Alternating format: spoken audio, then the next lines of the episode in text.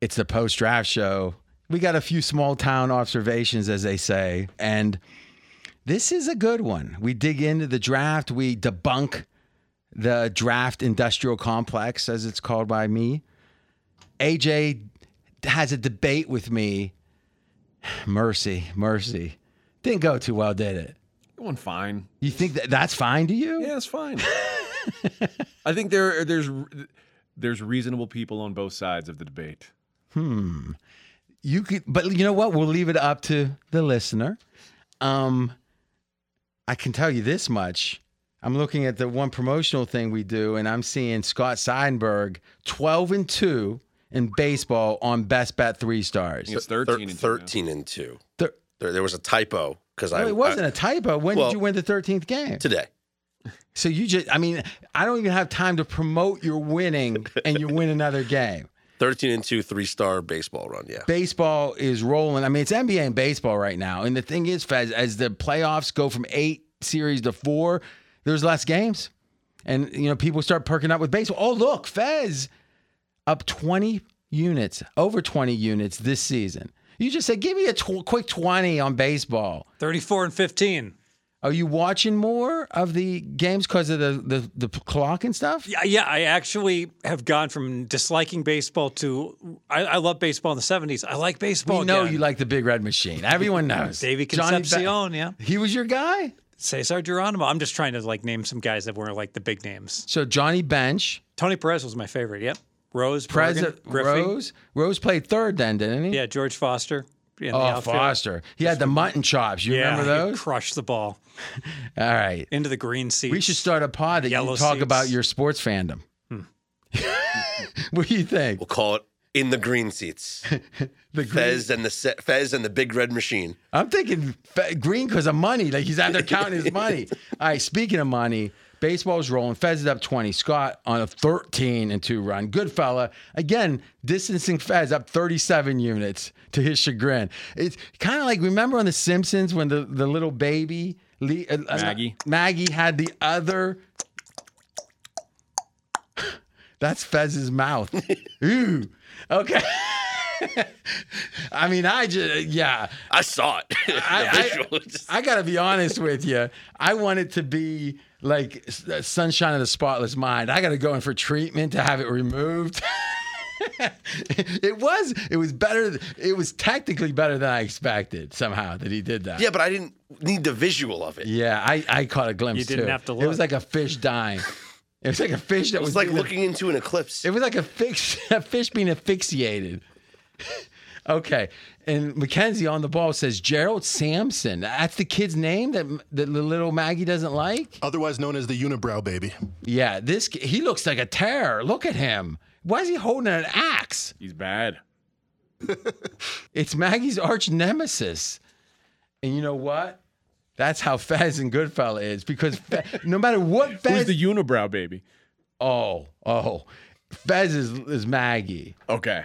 And Fez is always like, I won 27 units. And then it's like, Goodfella won 28. You know, it's like no matter what, it seems like he won just a little more. And then, you know, it's a, one day we'll do a podcast on this because you would think Fez would want everyone to win. And, and you know, he does. I got to give him credit. Every time there's a new capper in, he's generous. Scott, you came in, didn't have any experience giving premium content, you know, for sale. Has Fez been, he's been super helpful, hasn't he? the most.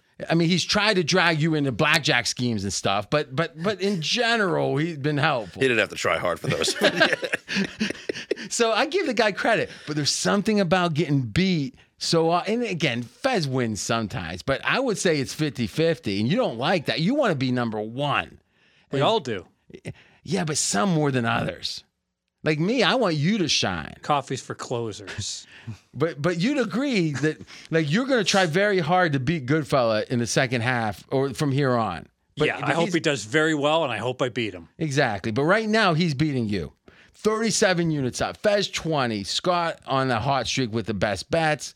And here's the offer it's real simple bases. Now, you think there'd be a number? Eh, nah. Bases. And what do you get? $20 off of any 30 day access. Now, what's the 30 day access for baseball? Only 119. I'm going to do some quick math. That's like four bucks a day. Mm-hmm. Now, we're saying that's too much if you listen to this pod. Get 20 off, which means 99. I don't know if you know this, Fez. 99 is less than 100. It's only two digits. 99 bucks for a full month of baseball. You can have Fez. You can have, you know what I'm going to do? I'm going to call an audible. Mackenzie, take a note. We want a second coupon, which is if you buy a second month. All right, let's think. I want to give that for half price. So give them $60 off if they buy a second month. And tell them the way they can do that is just make it where the minimum uh, shopping cart needs to be, you know, whatever. It would be a 238 regular price. So just tell them make it a minimum shopping cart variation and then it will activate a $60 discount. So if you buy two or And they buy Scott and Goodfella, one month each. or Fezzik and Goodfella and see them go head to head, or Scott and Fezzik. Any combination. Beautiful. I like this. The bases are larger this year, so the promo bases should be larger. Exactly. Or Or four, kinda. four, four and a half inches closer. All right, you guys have said enough. Now, don't make me turn your mic off again, Scott. First time he's got had his mic turned off. It was it was really mean what he did. I mean, and it was like he was causing he was almost like that baby causing trouble. Yeah, it was AJ, it was pretty it was wrong. I mean, It's, it's something I learned not to do. Fez still hasn't learned. All right. So let's think about this. What do we want the coupon to be? We'll make it. Mm-hmm. We'll make it baseball bases half half bases half bases. H A L F B A S E S. So bases get you twenty bucks. That's great. But if you want the second one for half price, half bases, you get 60 bucks off combined, and you're really getting two people for the price of one and a half, half bases. What do you think, Scott? I like it. Now the debate is: is it Goodfella? Is it Fez? Is it it's a Scott?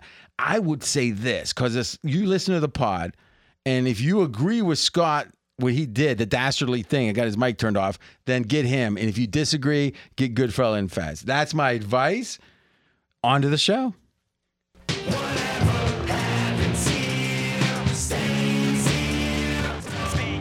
The draft aftermath. We got a full house here, and this is one of my favorite shows of the year. And I'm going to start the show with something a little different. You might be surprised, but you know, you got to evolve. We got AJ Hoffman to my right. He actually is ready to debate me hardcore on the Texans. He's been anti-Texans since they kicked, since they took away his press pass, and now I think the Texans had a horrible draft, and you're going to say no, it was good. That's interesting. Hmm. Steve Fezzik, who is saying the draft is dead, it's over. And I said, Steve, you lost your picks, huh? Yeah. Yeah. Yeah. and we got the the a, a Boston Brewers not better, not better for sure. Scott Seidenberg. I'm RJ Bell. Okay, sit back and bear with me a second here because I want to talk about the Steelers' six round pick, Corey Trice. And is that the right pronunciation? That's correct. Thank you. Big body guy. Six three. I but I got my opinions first. All right. I think it's very important we realize no, he's a cornerback. Cornerback. Cornerback. yeah. Former safety co- convert. Yeah.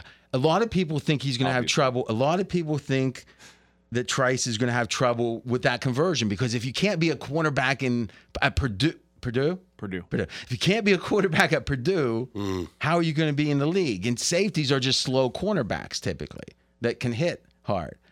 Well, I think they're wrong. I think the Steelers got a unpolished gem here, and you know why? I don't know. I can't even do this. you guys have any thoughts? Because you know He's what? got a lot of comparisons to Antonio Cromartie. He's a big body cornerback. and His hands, his range. His ball skills are unbelievable at the point of attack. Well, He's and the- toolsy. His catch radius is through the roof. and the strength of schedule because he was always going up against the number ones for Ohio State, for uh, Michigan, Penn State. So he had to face some guys that, and that's why his What about that spring game two years ago? Oh, he you, was you hurt know, two years ago. he was hampered because I've got I've got news that apparently he didn't take it seriously and he was out late before that spring game. and he broke up with his girlfriend. I don't know the reason. Now, His what's the, teammates didn't go to his birthday party either.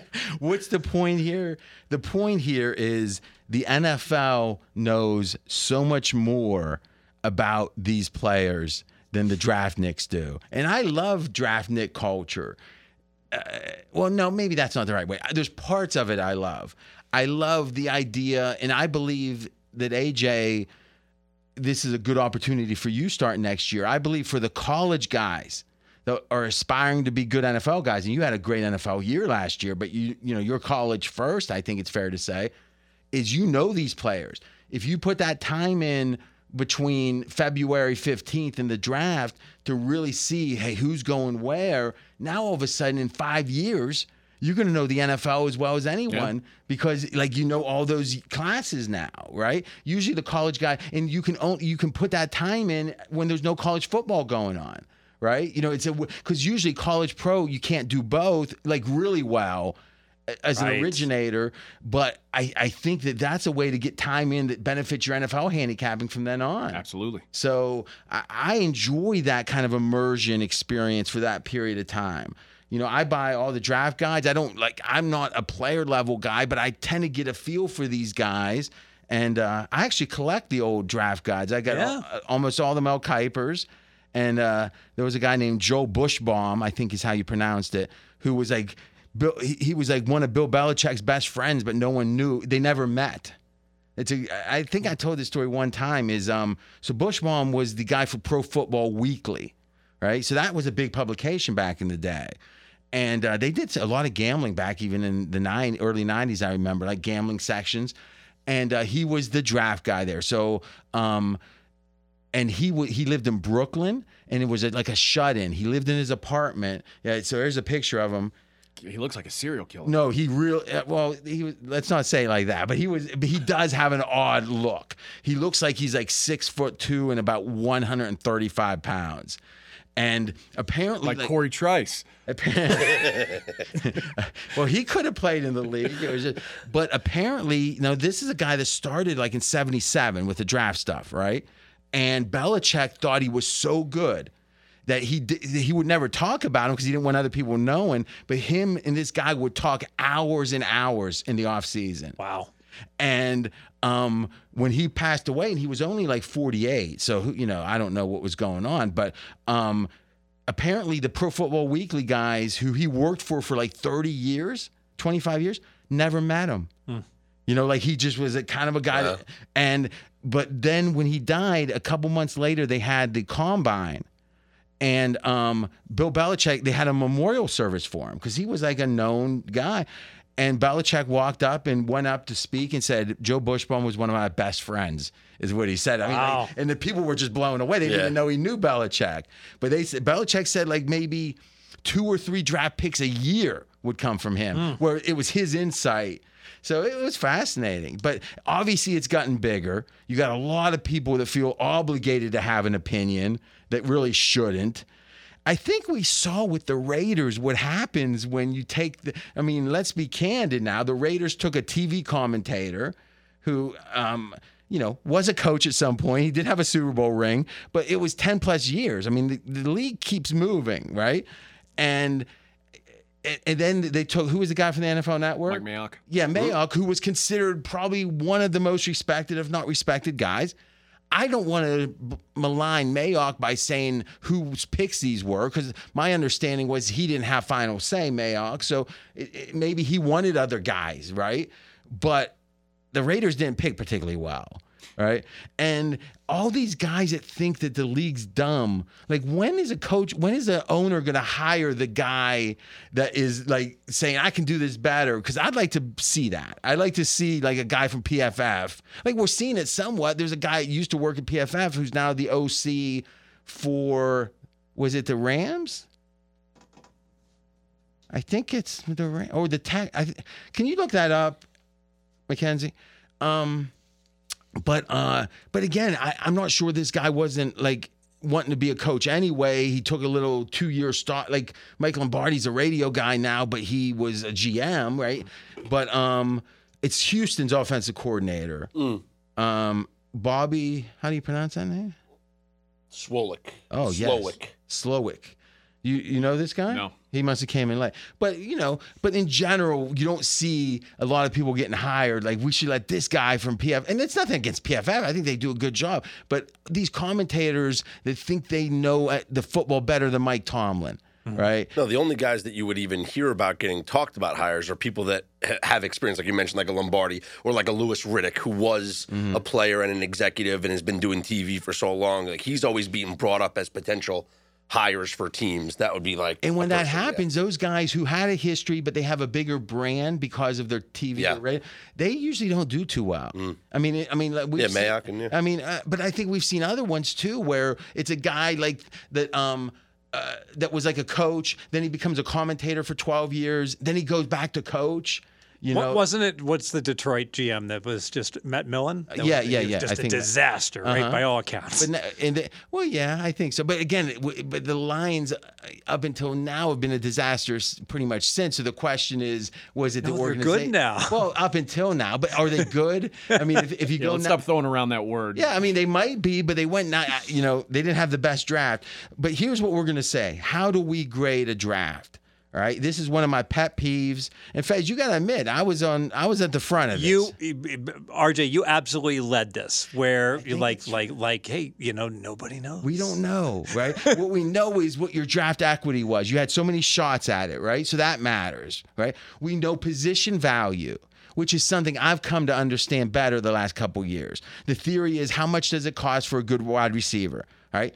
18 million, let's say for the 20th or 15th best guy in the league, right? Mm-hmm. Okay. How much does it cost for a linebacker? A lot less. Well, now, if you have a linebacker you think's as good as the wide receiver, who do you want? Well, you want the wide receiver, right? So there's positional value. There's also, and this gets kind of complicated, which is because you got to pay him the same. And, an, because you're paying him in the in slot, contract, right? yeah. And the theory is a running back who like like Barkley, who was picked, got 2nd Mm-hmm. right? Is even though he probably was a top five or seven back, even last year when he was healthy. He probably was not. There was no uh, surplus value because if you would have got him as a free agent, it would have been about as much as it was as on his fifth year or 4th year, right? So it's like, you, where's the upside at? But you get a quarterback that would be getting paid 55 million or 52 million, let's say now in the open market. Like, how much would your boy Herbsy get on the open market? Oh God. It, it- a lot. We're gonna see soon enough, the, right? The window for teams to win is with that quarterback in the first four or five years. Because you're The- paying him eight million and And he's you should be worth paying 40. the Seahawks, yeah. the Seahawks were able to do what they did because Russell Wilson was a third round pick and making not much money, and they were able to pay everybody else. But you could make the case Herbs is no better as a quarterback than Barkley is as a running back. I- absolutely. I think it'd be fair to say that's a comp. You know, three to five or six. You know, whatever. Okay. Well, one of them literally is about getting what they deserve, Mm-hmm. and the other one is about thirty million of excess surplus value. Yes, that's a great analogy. Yeah. So now what gets complicated is what happens if you got the best guard of the last five years? Do you take him at 12, 13, 14? But what we know is taking the second best running back in a given year at 12 isn't necessarily a good pick. Lions. Yeah. So, I mean, they might be right. Their opinion might be so sharp that they say this guy should be the number one. But history tells us no one drafts all that much better than anyone else Yep. as a team. So, and and but what is the Oh, whole? but Pacheco was a really good running. Oh no, but he went in the seventh round. Never yeah, mind. well, I mean, and, and what is it? A third of the players in the NFL are undrafted free agents, right, or some number like that. So I think if you want the great left tackles, you want the great, I mean, and that's why what the what was it? The Eagles. They, they got a left tackle from Australia or something, right? Like when you can get a left tackle or someone when it's not a high draft choice, boy, you've done something, right? If you can get a quarterback like the 49ers, if, if it ends up the Purdy is good and his injury doesn't hurt him long term, then it's if you say Trey Lance was a disaster and Purdy, I would say those two together equals a pretty good outcome. Meaning you got if you get one elite or top even 12 quarterback out of all those picks and a seventh round pick, you've done something. It's the Washington Redskin model, right? Where they wound up with Kirk Cousins when They they said thought, they weren't happy with him. yeah, how do you like me now? well, he likes his bank. Here's another bank account one. Um, okay, so let's talk about some other premises here, how to analyze the draft. And Fez has got an interesting one about the aftermath of it. But first, let's make a distinction between a faller who becomes a steal, in theory, quote unquote steal, and then you got a reach. So a reach is when someone goes up and let's use the Lions. You could make a case that both of their first round picks were a reach. It was like this guy, no one thought they would go, and they went at 12. History says a reach actually is bad. Not as bad as you might think, but bad. And here's why it's one team's opinion. And if you understand at all the wisdom of crowds or the idea that if 10 people think something, it's much more like it's it's the same concept of lines, right? Doesn't matter how sharp Chris is, uh, BetCRIS, or any book that opens up, their opener is about as weak as the line's going to be, because when the opener's right, all the pros saying, ah, good line. When the opener's wrong, bat, bat, bat, bat, bat, and it gets moved to where it's supposed to be. Mm-hmm. Right? So it's like maybe Chris is the best openers ever, but they're still not 100%. And that's why the vultures are out there, the batters waiting to pick the bones off of the value. Okay? Well, if you reach, you're the opener. You're the opinion, one opinion that's saying, I'm bucking everyone out. In fact, it's even worse than an opener because the opener doesn't know what other people's opinions are. Here, you kind of know through the consensus you know, mocks, which I think aren't great, but I think they are somewhat in line with expectation, right? Is someone's going up and grabbing them and saying, "You, I know better than all you." Well, that doesn't go too well typically. in corporate America, we used to call this buying the business. All right, where where you, you'd have bids going out. You want to get a new client, right? And so everyone is you know submitting their their proposals, and then you find out, oh, everybody else said they'd do the work for 1.2 million, and we just bet bid 800,000. So we won. So we get the client. Guess what? We're going to lose money on this because we missed something. Yeah, yeah, and and that's interesting because you'd actually, uh, even though that was your best guess at what was a good number, when you see everyone else's number is different, you're thinking we missed Why something. didn't we bid 1.1 million? They they need three coats of paint on all their buildings. Yeah. It's an ego thing to think that you're now again. Let's be candid. Belichick reaches uh, at least by the consensus a lot. You could make the case that's not a good thing even for him. So I mean, again, I think the one football genius walking the earth. Um, now is he a GM genius? I, I don't know. I think he maybe is not a genius, but he's a pretty damn good GM. I actually believe that because if you look at where the Patriots have drafted up until recently, they're the only team that ever kept like if you think about it, even these teams with Aaron Rodgers in his prime or whatever, they have these eight and eight years, right? Uh, uh, Patriots they never had that, right? Until Brady left. Now again, they had Brady, but no one wins without a good quarterback. So now the question is, how much do you win? and they did good- win 11 without him the one year. yeah, well, yeah. I mean, I mean, they, I think they're exactly. I think it's twenty five and twenty five since Brady left. So to me, to not have a good quarterback at any point there and to win half your games is actually pretty damn good. It is. So you know that's why I thought though the league caught up to him. That's why I thought um, oh, what's his name? The Ernie guy- Adams. No, no, no. The guy who um was now the UCLA coach that, that used to be at Oregon. Chip Kelly. Chip Kelly. Ah. Chip Kelly at Philadelphia actually had two years, if I remember, that they had double digit wins. And they had Nick Foles as the quarterback one year. He had like 25 touchdowns and like four. Mm-hmm. And it's like they didn't have any like elite quarterback. And they ended up winning what two years in a row. And then the third year they had a down year and they threw him out. It just goes to show you if you're innovative, you got to always be right. If you're wrong once, it's like, all right, see, you're debunked. But if you're status quo, ah, Interesting. it's right. It's like you don't get fired for buying IBM. Pederson's not at Philly anymore. Well, that's interesting too. Uh, but but again, I think that's driven by, and I think you follow Philly pretty close, Scott. That's driven, I think, by Roseman is a very aggr- they have an aggressive ownership and and GM and the coach. I think after the Super Bowl pushed up against that. Yeah, and Roseman's a very hands-on GM, and certain coaches don't. You know, you, you want a coach that's going to listen to the hands-on GM. Yeah, and, and I think usually once you have a Super Bowl, you think you can do better. You Yes. know, and apparently they said they had a weekly meeting with the owner. I remember reading. I believe it. Yeah, I mean, but that's on you. The Rooney's aren't meeting with Tomlin every week. No. telling him about what, telling him, hey, I Their, like, their opinions on things. or, or specifically on uh, what was this guy's name again? Oh, Corey Trice. Yeah, yeah, yeah. But I bet you Jerry Jones is having a meeting every every every Yeah. third day. But they're, the, they're effectively the GM, though, right? Yeah, You know what's funny? As much as we make fun of Jerry, it's Dallas got maybe the, a, a top three roster, four roster in the NFL right now. Yeah. Right? I well, mean, Stephen Jones is kind of taking on more of that general manager role. but usually the family side Yeah, don't do. yeah. I mean, you got to give him some credit. I mean, uh, but anyway, I mean, who else? I mean, have they found the best quarterback after the first round? I mean, at least currently, who's the best quarterback playing that was drafted out of the first round? Jalen It was it was oh well yeah we were saying it was Russell Hurts? What- Okay, it was Russell at one point Yeah, but but but um, Dak was what fourth round? Yep. Purdy. Boy, I mean, that's a well, we'll see. but but I mean, Purdy was a good start, no doubt about it. Apparently, they said something about the uh, I almost said the Redskins. Um, the I don't oh, Commanders uh, is um I hate that name. What- it's what- so bad It's so the, the it- DC Defenders of the XFL is such a much it's a much better Much name better. better logo better name but the Indians' uh, new name is Guardians. Even, that's even worse. That's, That's what my, worse, yeah. my son said. Are the are the Oakland A's going to change their name when they move to Vegas? I said absolutely not. That like no one can come up with a good name anymore. That it, you see it with the Commanders and the Guardian. Like all the good names are Well, taken, so they're I just think stuck. that's driven by the fact that they're all trying to make up for the offensive last name. So it's always something really innocuous. Yeah. Right? It's like the commanders. The I mean, in fact, that was a little aggressive in a way. But anyway, I liked Washington football team. Yeah, it was ironic. It was it The was like WFT is an unfortunate abbreviation. well, no, not considered. I mean, all things considered, that's yeah, I mean, apropos.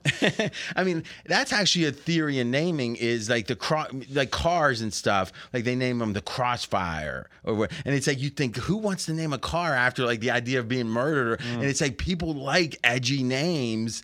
As the abbreviations though do do matter like uh but so, WTF is not so. It's almost like you're excited about. Yeah, but v- when the hockey team came to Vegas, they're not the Las Vegas Golden Knights. Uh-huh. It's the Vegas Golden Knights, and the whole premise was VGK is the abbreviations instead of seeing like Veg or LV, you know, like it, or LAS. It's been it's it's always just VGK. That's Now, is part of that the guy that part, plays part of their poker? branding? Is that the guy that plays poker from Russia? Who's that? VGK. Oh wait. No, it's KGB. Oh, okay, okay, okay. All right. All right. Now, when you have a faller, all right, so reaches are historically not great. They're not as bad as people think, but they're not great. Okay. Fallers. Let's look at Philadelphia. They got you could make the case two fallers this Jalen draft. Carter, Nolan Smith. Okay. Those actually are no better than any other pick. The reason being, it's not one opinion that is saying, I want this early. It's every team before it saying, no, thank you. Right. So think about uh, Levis, right? He could have went first, even some of the rumors said. First, he didn't go. Second, he didn't go.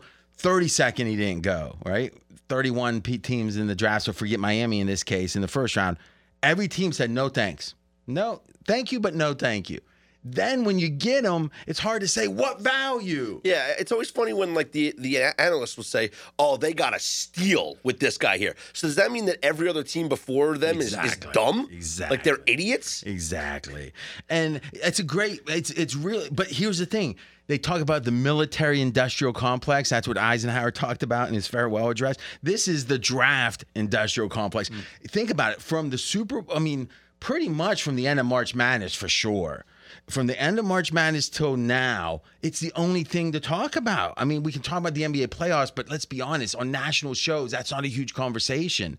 I mean, uh, I mean, Stephen A is a big NBA guy and he talks it a good bit, but I'd say first take, I'd say um, get up is what half draft stuff during these months. The NFL's king. The NFL is a 365 Mm-hmm. day a year sport. and and, and the draft if, if you said this is stupid. The whole draft stuff is stupid. We don't know. What would what would they talk about? Yeah, know, the offseason's almost bigger than the regular season. Like it's that there's so much to talk about in the offseason. there's a great i'm a huge fan of deadwood. I think it's one of the best shows of all time right up there with sopranos etc and a wire and there's a great episode called a lie agreed upon. Now think about that concept. A lie agreed upon and it's like that's what the draft is. It- that's what the coverage of the draft is. It's everyone's acting like that daniel jeremiah mel kiper i don't care who it is we're talking about. It's not about i think mel kiper is an innovator. I think he's made a career he took something that no one ever did and made a career in which he's made millions of dollars. Salute. I mean, I don't know what else to say. I mean, it's a great thing. And but that said, it's all bullshit. It's an emperor has no clothes situation where literally they have conned the public into believing they should come to the city of the draft and like party for like three days and they're they're having a great time hearing these picks. It makes no sense to me. But see, that is a sign of you not being a fan. Well, it's no, no doubt. Because to me, I think the draft itself is hope renewed.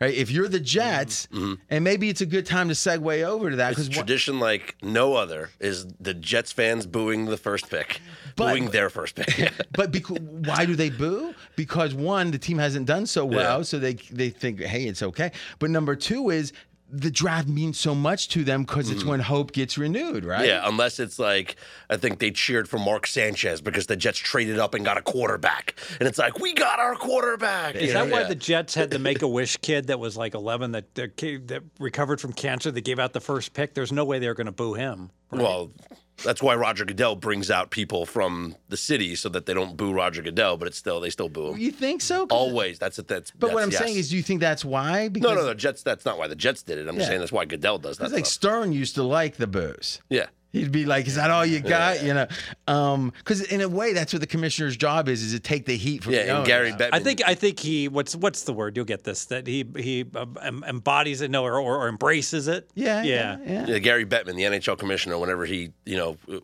goes to you know, present the Stanley Cup, he loves the boos. He waves it on. He's you know he- yeah. Huh. Well, remember he was an assistant to, to Yeah. Stern, right? He was the, beneath Stern. You didn't, you remember that? Gary Bettman. Yeah. Years and years. And Yeah. Years, They say they say actually the theory was that he's been a double agent the whole time, like to go and sabotage hockey so he couldn't compete with the NBA. I mean, I don't know. Was he a good commit or is, is he still the commissioner? Still the commissioner. Yeah. Jesus, how old is he? Uh, I don't know. Probably in the '60s. All right. So, what do you think of the Jets? Uh, well, let's tie into Aaron Rodgers. So, I, I felt like they way overpaid for Rodgers. We touched on it last week. Yeah. Have you come around on that? Um, well, after seeing the draft, yes, because I think the the drop off I said from 13 to 15 made no difference.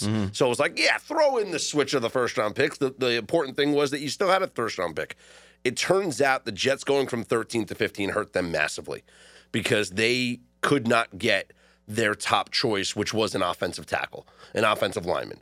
When the Patriots traded, which good job, Belichick. Well, that's what they're uh, saying. This was a double whammy. Yeah, yeah. He traded it with the Steelers. The Steelers took Broderick Jones. The Jets were left scrambling to figure out who they were going to draft. And they're trying to spin it and say that Will McDonald was their top rated pass rusher, but he wasn't even the first pass rusher taken. So how could he be their top rated pass rusher unless they just think more of him than everybody else does. Which again, does that mean that every team before them is an idiot? I, I don't know. I think they were left scrambling after that trade. If they were at 13, they would have gotten the offensive tackle. At 15, they didn't get him. And I mean, uh, the guts of Belichick because the uh, I'm sorry, AJ, I'm going to be leaning on you with the names. The cornerback that the, the guy from Oregon, that the Patri- Patriots. Christian Gonzalez. Okay, so Gonzalez, a lot of people were mixed on him. They're saying his physical skills are elite. He's got great intuition, but on the field, it doesn't play as well, right? Okay, but Belichick obviously loves great cornerbacks, and he obviously likes this guy because he picked him. But when he was, and, and it was a drop when he was at 14, meaning if the Patriots would have stayed where they were, they would have gotten, everyone would have loved that Gonzalez pick. Yep. Right? Mm-hmm. Because, I mean, what, He was borderline top 10 like, by most mock guys. yeah. So it's like they one of their needs was a corner. It would have been value based on the mock. Instead, he goes, "Oh, okay, give me the fourth rounder. I'll jump back three spot. I was it seventeen to fourteen, right? Yep. I Yeah. I'll jump back three.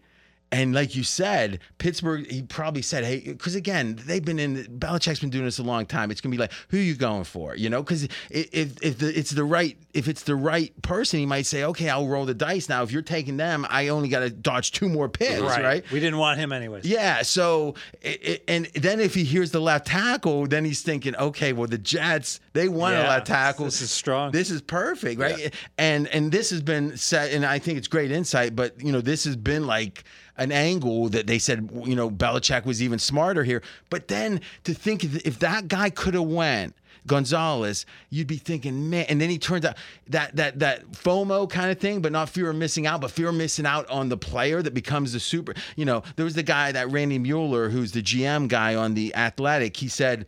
And you know what? If I got to play against him, I'm okay with that too. That was he was doing analysis on a quarterback he didn't like, and apparently one of the things they talk about in these rooms is, do you really want to go against him? If we don't draft him, mm. someone else is going to draft him. And in his concept was, if you're comfortable going against a guy, that's another sign not to draft him. Mm. You know, like I'm going to pose the following question to you guys. You can get ready for it now.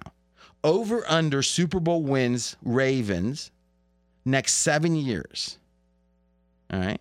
Did they go up or down that number with Lamar? If Lamar would have left, I think everyone agrees this year would have been a worse year. But would you, and no, let's not answer it now, let's ponder it. But would you, your over under for the Ravens Super Bowls go up or down with Lamar's decision? As I'm posing the question, I think it's a very valid point to say it didn't go up. We'll talk about it. But in general, that that that type of analysis is hey if we make a mistake now it might be 10 years of playing against this guy or whatever and it's like it's the fact that Belichick is willing to say, you know what? I don't I got my opinions, but I don't know for sure. I'd rather have two picks at 40 than one pick at 30. Mm-hmm. And to me, that history tells us that's right. And that's humility from the guy that apparently has a ton of ego by some accounts. Yeah, and I think what you said about him ta taking away what the Jets wanted, like it's a game too where you're trying to to make it tougher on the teams in your division. And the guy you were talking about fallers and Jalen Carter being one of them. Somebody said they talked to two separate uh, NFC East GMs about the, the Eagles getting Jalen Carter and what their thoughts were. One of them said "ugh," and the other said "shit." So like obviously it's like, and not that any of those NFC East teams had a chance to draft him, but how the other how the other teams in your division perceive your draft and what you're able to do to affect their draft, I think is That's more- important. but in a way, that kind that contradicts my general point, which is we don't know. I mean, Carter. My understanding is the whispers are that it wasn't the racing. That Carter was just the coaches and were really negative to the Georgia coaches didn't like him. Is again, I'll say this is allegedly what's being said. Right? Well, it's what's being said and it's alleged, right? Um, like he didn't show up at like he wouldn't show up at Pratt, you know, just all the things you'd expect from a guy who, let's say, isn't engaged with football all that Yeah. much. I don't know the guy. I know he's a great physical specimen. I never, I don't watch much college football, so I'm not like judging my my my TV couch scouting, right? Which I don't believe in anyway. But what I know is that Seattle. I mean, Fez, you thought Seattle was going to take him, That was the information I had. Yes. and that makes a ton of sense. And that hurt my feelings when they didn't. Because let's be honest, wallet. Seattle has that strong organization that can take in a troubled guy, maybe. The fact they pass on him and take a cornerback, which they never take high, that tells me there was some, there's more, there's something beyond the smoke there with the guy. Maybe so. I, I know every so five Georgia players got drafted in the first round last year. Mm-hmm. All five of them said Jalen Carter was the best player on their team. No one's doubting that. And, then I, I always think about you have to weigh like the what you think of the character versus the talent because what you're saying those coaches are saying that's the same things they said about Randy Moss. That's the And- same and things they said be- about Warren Sapp. And let's be honest now, Randy Moss, if we look back at Randy Moss, was he he was so talented. What percentage of his potential did he fulfill? 85 85? maybe. Look look at his pro football reference. He had a remember the Patriots got him for a fifth round pick. Yeah. I mean, I think he, he the fact he's still the second best wide receiver in the history of But, but time. what does that mean? Meaning, is is was he the second best wide receiver when it comes to to production, or towards we're saying Towards we're production. Well, I I look that up. I'm interested in that because Randy, uh, how does the how do the Raiders trade him for a fifth round pick? Is the or fourth or fifth? I can't remember. How I don't know. I think Randy Moss was so talented. It's like if a guy's like a brilliant guy and he's doing, you know, he's partying, he's staying out late at night, and he, he goes to college and gets a three six GPA. Does that mean the studying doesn't matter, or does it mean that it was just this guy was so smart he could get a three six and hmm. still stay out late at Yeah, night? Yeah, imagine if he didn't go out and he studied all the time. Yeah, I, I would make the case the history of the NFL is the guys who are trouble underperform. Like think about who and again, I think the Sapp's a great example of one that didn't underperform. Like he had a great career. Let's accept that. Boy, AJ's really quiet. That's a sign. that Oh, I'm, like I'm, you. I was looking up the numbers. Oh, okay. Then you got the guys like Ryan Leaf, right? That just like Yeah, but was that an attitude thing? Or maybe it was. They I said think he was. so. Fourth all time receptions, second all time receiving touchdowns. It's pretty good. That's pretty good. We so so so. How about yards? Or that's what I meant. Yards, fourth all time yards, second all time uh, rec- uh, t- receiving touchdowns. And who's one, two, and three? It's Jerry Rice. Uh, Jerry Rice is one in touchdowns. Jerry and- Rice is one in everything. Yeah, and in re- receiving yards, it's Jerry Rice, Larry Fitzgerald, and Terrell Owens. Boy, I would have never thought T.O. had the third most receiving yards. Who was the, the Redskin wide receiver? Didn't he get all those catches? Uh, Monk? Yeah. Yeah, dude, he's he's fallen way down the list. Like Yeah, he's because the twenty game- second all time on on receiving yards now. Yeah. Yeah. I thought you. Well, he got lots of catches, Don't right? do a Howard Cosell imitation. All right, so Don't worry. um, let's say this: Randy Moss obviously had his ebbs and flows. Net net, he had a hell of a career, no doubt. And let's say Warren Sapp makes your point. Who's third on this list of guys that were, you know, You know what? You know better than me. huh? But that, like what I read about why Dan Marino fell in the draft was that there were was rumors of cocaine. It, it, was no sense. There was, and it ends up that if it, I don't know if it was true or not, but it certainly didn't continue into the league. But that there was really big rumors about that. I, I just remember that there was rumors about his character, and yeah, that, that and was again, that's a catch-all, right? I mean, if a and again, drug problems. Sometimes people never. I mean, look look at uh, what was that that Browns um, uh, wide receiver from five or six years ago that had the substance abuse. oh uh, Josh Gordon. Yeah, Gordon, Hmm. it's ruined his career, you know. So I mean, in a way, substance abuse potentials or, or rumors, I think teams take seriously. But let, let go ahead. Dez Bryant was another guy people started to question his character, and he went like late twenties. I guess what I well, I That's there a good was- example. Well, no, I disagree because Really? I remember that. Here's why I disagree. I remember that draft. And Pittsburgh actually took a receiver the pick before. I think it was Antonio Holmes. I can't remember. Hmm. But um, can you look that up, Mackenzie? But um, and I was very ecstatic to get the the player we got, and and and. But I want to remember who it was. Uh, it might be in hindsight goofy, but I would make the case Dez Bryant had an underwhelming career right? I mean, in general, like when we get to the Dez Bryant level this soon in the conversation, it's a sign there's a lot of guys, you know, that that, that came and went that, that did nothing really.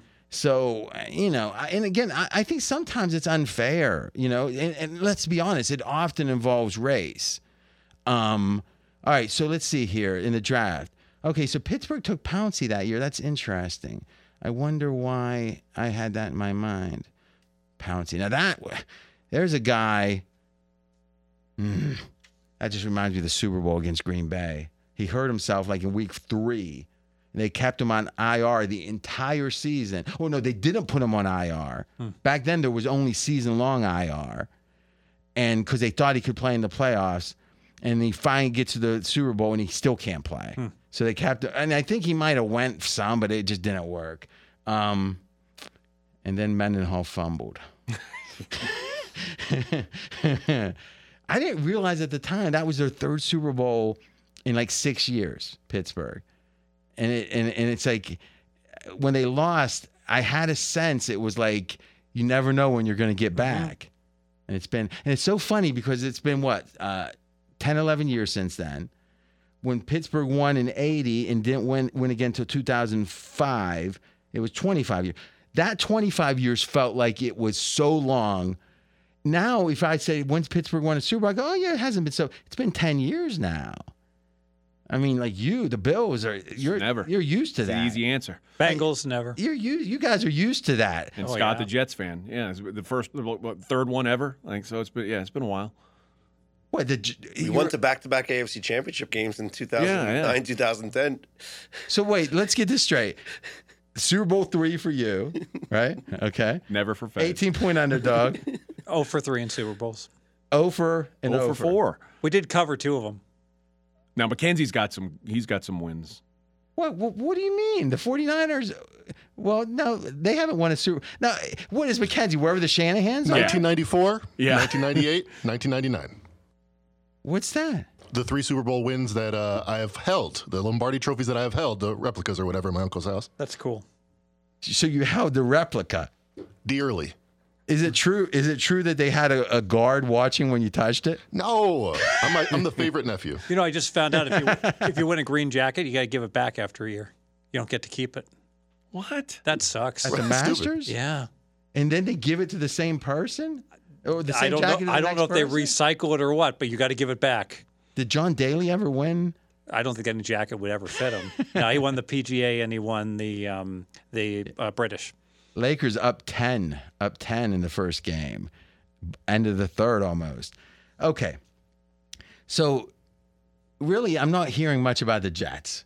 You I like what you're saying about you know Belichick and the trickery and all that. And I think it is an important point. The best drafters typically let the draft come to them and they understand it's all just statistics. It's all probability. We think this one guy's 52%, we think the other guy's 51, and you know what? That's not worth I mean, look, when do the Patriots trade up? Never? Never because or hardly ever. because there's always a premium put that if you look at the point system and how much it's really worth, if you're going to make the trade and you're trading up, you're going to get screwed most more likely. than not. More, more often likely. than not. um the Aaron Rodgers. Now, what I I also thought was horrible about that deal for the Jets was that they let Green Bay like there was some situation where the Jets had two picks in the second round. Yeah, 42 and 43. Yeah. Yeah. The fact that they gave Green Bay the the better pick Mm-hmm. was one of the stupidest things I could ever imagine because you've just added one more what if to the naysayers after the yeah, fact, right? But but the the the Jets still got. I think that was their best pick. Was their second round pick because they took. Okay, the, but what I'm I'm forgetting that is, and I want to hear your thoughts Yeah. on it. But what I'm saying is, if you keep the better of those two picks, there's the, at least then whoever you take, you're getting who you want. Green Bay, that trade wouldn't have affected. yeah, Green Bay can't take your guy. Yeah, and and now who's to say? Like Green Bay took someone before them. Mm-hmm. If that guy turns out really good, that will be the whole conversation or one of the conversation about the draft. So why set yourself up for that vulnerability Mm-hmm. when there's no way Green Bay would have said no to the deal just because of that swap? I mean, that, that if you can't win that negotiation point, you know. But continue. Yeah, I thought the, the second round pick for the Jets, the uh, Joe Tipperman, Tippmann, whatever how you pronounce it, the the tack, uh, center from Wisconsin. Yeah, I don't like his. That's the his best- his- the length of his arm. They say he's too tall to be a center. Okay, that, say that he's worries me. six six, and the- be- so maybe he transitions to another. But they say he's a very high football IQ guy, Ooh. and so intangibles. Yes, So he's so he- he's white. He might not be the starter. Is that the code Is word? he, is he white? Is that the code? Is he, that is he the- white? Yes. Is that the, See? is that the He's code a word? center though? from Wisconsin. Yeah, I didn't is that know the, he was from Wisconsin. Is that the code word? Like on that show, The League, they used to the fantasy football show. They said uh, sport uh, sports analysts have different code words to represent race. I think that's fair to say. Where like scrappy means a white wide receiver. yeah, yeah. You know, good weight room guys, scrappy. You know, when a guy is a spark plug, usually Uh-huh, means he's, you know, like a Latin baseball player is a spark plug. Huh, Uh, okay. that's what they say on the show. Things like that. Anyway, uh, yeah, they they say this guy is a very smart football player to the point where like that's what you want out of your center to call the blocking adjustments. And if you're not going to have Aaron Rodgers as your quarterback next year or the year after, and it's going to be a younger quarterback, having a smart anchor to your offensive line is the way to build, you know, your your line no, it makes moving sense. forward. I mean, because he's not going to start this year, Yeah. but you know, moving forward. You know, that center, the snapping the ball when the other team's offside, that is worth so much that like he can split second, you know, see, Mm. you know, peripheral vision because now you get a free play and now Aaron Rodgers is chucking the ball down the field. You know, with that free play, it's worth a lot. That would be an example, the center of things that's evolved in betting. Back, if you read any of the books from the, let's say, the late 80s, early 90s, you know, some of the seminal handicapping books, they will say the, you know, the the second most important position or a high value is the center. And if the center's out, it's always a half point because of the handoff and the and it's like now center is actually, I think, considered the lowest value position on offense. Now, I'm not saying that those characteristics you're talking about aren't important, but I'm saying, Mackenzie, if I remember right, if if we if we look at the um, positional value chart the PFF did, they, I think center is the lowest. Do you recall? Yes, I'm looking that up right now, but it's one of the lowest. It's either that or guard. Yeah, I think the center's below the guard. It's interesting if you look back at the like the best teams that the Jets have had. They've been their offensive line has always been anchored by uh, Oh, an, an Mangold, right? elite center Yeah. from Kevin Mawae and then to Nick Mangold. These were the non-Super Bowl years, though, right? They never had a Super Bowl. Yes. Well, they had the Jets, the Jets, or the Jets In the. 1969, Broadway Joe. Yeah, I don't know. I don't know the center on that. Now, were you happy that the that Rodgers didn't take Broadway Joe's number? yes. Yeah, that I was. think, it. now Namath probably would have said yes if. Well, he, I think if- he did say Yeah, yes. if you asked, but you don't do that. All right. According to their study, center is actually the most least valuable position of any position. Only running backs close, but no defensive position is less valuable than center. Okay, so right, like the the amount of WAR, I guess, on average that these positions got per team, I'm guessing is what this is. Yep. Um, so quarterback, this just gives you some relative value. I, I won't do decimal points. Quarterback 53, cornerback 26. So right off the bat, the second most important position is half as valuable. Then safety, which is interesting, is because that one is cheap on the market, is 25. So 26, 25. Wide receiver 21. Now, wide receivers been surging lately financially, so maybe they're the NFL's a little ahead. Hmm. Linebacker at nine. So like like literally once it's your past wide receiver, cornerback. Now this is interesting. So they have edge rushers at seven point. See now the the market for edge rushers is so much bigger than this. Okay, tack. oh, Go ahead. The best of the best edge rushers, but this is taking an approximation of the fifth and sixth best edge rusher on a team as well. I'm guessing. Yeah, but it's but in but so the fifth and sixth wide receiver is not important either. I mean, so eh, I don't know. Uh, tackle is um. Well, first of all, it's not going to be fifth or sixth. It's going to be how many play on the field at any given. T- I mean, Right. you, only got so many snaps. But the marquee edge rushers to me seem so much more valuable than an average edge rusher. I wonder if that's the disconnect. well, as opposed to what? I mean, no any other position. Well, number one wide, wide receivers, they're pretty good. They're top 30 in the league. I wouldn't say that about, you know, the best edge rusher on a team that doesn't have any good edge rushers. But- But not every team has a top thirty-two receiver because that means there's no team with two good receivers. No, but if they don't, it's What are we? Are you number one. debating me? just trying to. No, I just want to see. Is that what we're? But no. okay, because I don't even understand your point. What you're saying is the edge rushers. There's like this group of a handful. Oh, let me think. The 49ers have one of those, don't they? Sure. Okay, so it's those people like Bos- Bosa and stuff are so valuable, but the but the 15th or 18th best isn't. As like relatively to the number one or two wide receiver in the league versus the 15th or 18th. Yeah, like take all the other edge rushers on the 49ers, throw them together. I don't care. Nick Bosa's hev- elevates above them. Okay. So I think some of this has to do with defense has just less name players.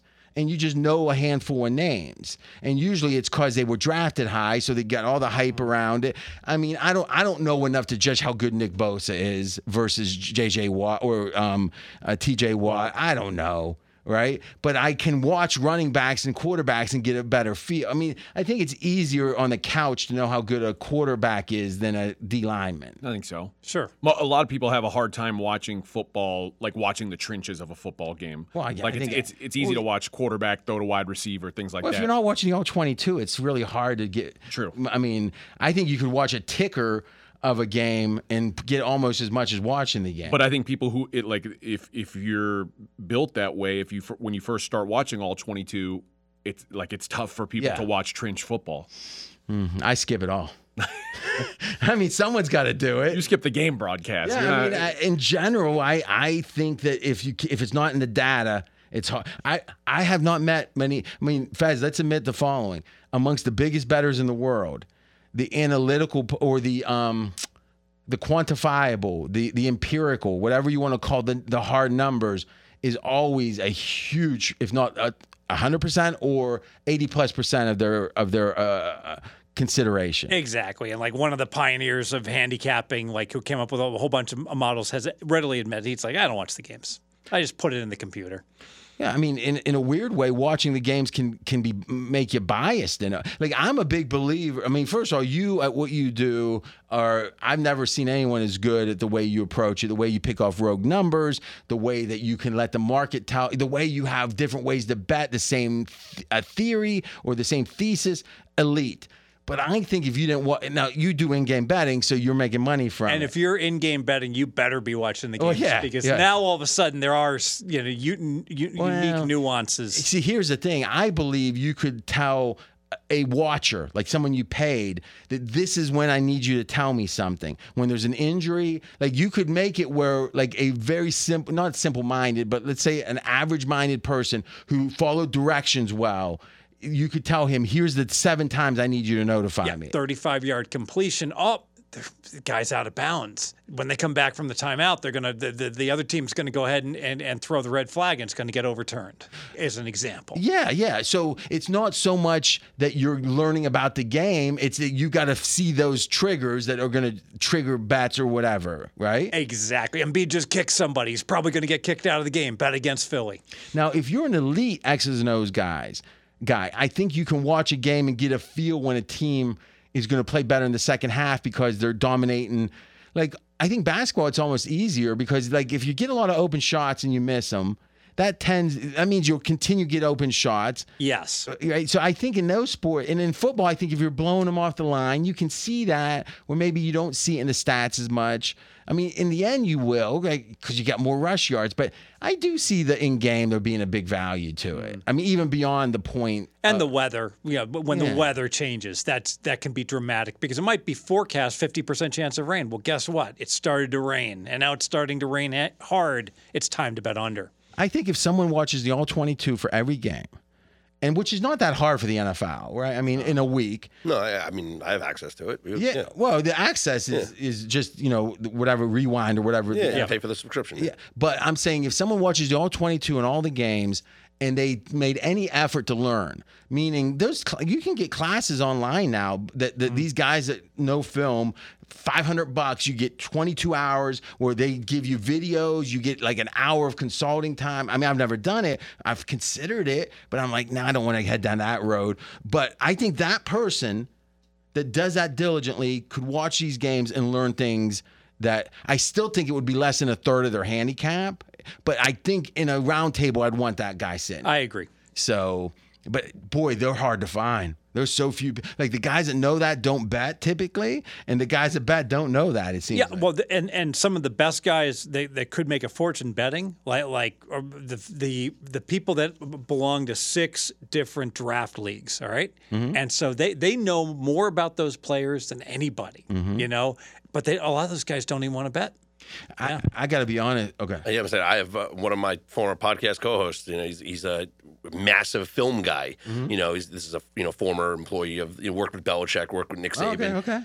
Doesn't know a thing about betting. Like when I tell him the point spread, he's like, "Oh, oh, so they're favored by that many. Oh, interesting." Like clueless when it comes to the But betting they're like the aspect. of it. slot receiver's going to just dominate. The Yeah. matchup's so good here. I've known a lot of uh, like, um, and this is different but the same. I've known, I mean, like a couple dozen college football coaches, full time guys, and enough where I've talked to each of them at least a couple hours over the years. So, like, you know, I know them a little bit.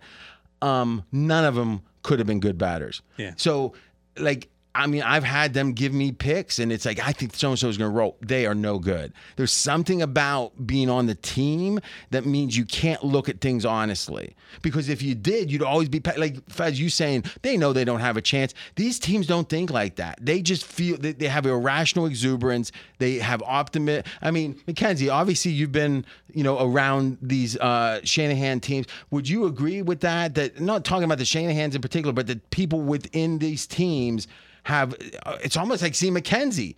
Mackenzie, when he talks about the 49ers, sounds like the worst handicapper that's ever walked the earth. right? But then he actually kills in the NBA and he does pretty well in the NFL otherwise. So uh, I think you answer I answer my own question in a way. I mean, think of Mackenzie. You think if he, you know, but like he's so biased, he can't even see it. But did you notice that in other people? I remember talking to my uncle about Vegas, and he's like, "The thing about it is, nobody wins. They know nobody wins." Well, then Fez, your, your house, you're gonna have to give back and at some point soon. I didn't believe him. You know, I came here pursuant to to, pursuant to that, I used to meet people and they're like, "What do you do?" And I like, if I knew them, I'd say, "You know, I, I bet sports for a living." And then they'd ask me, "Do do you win?" I'm like, no, I'm just lying.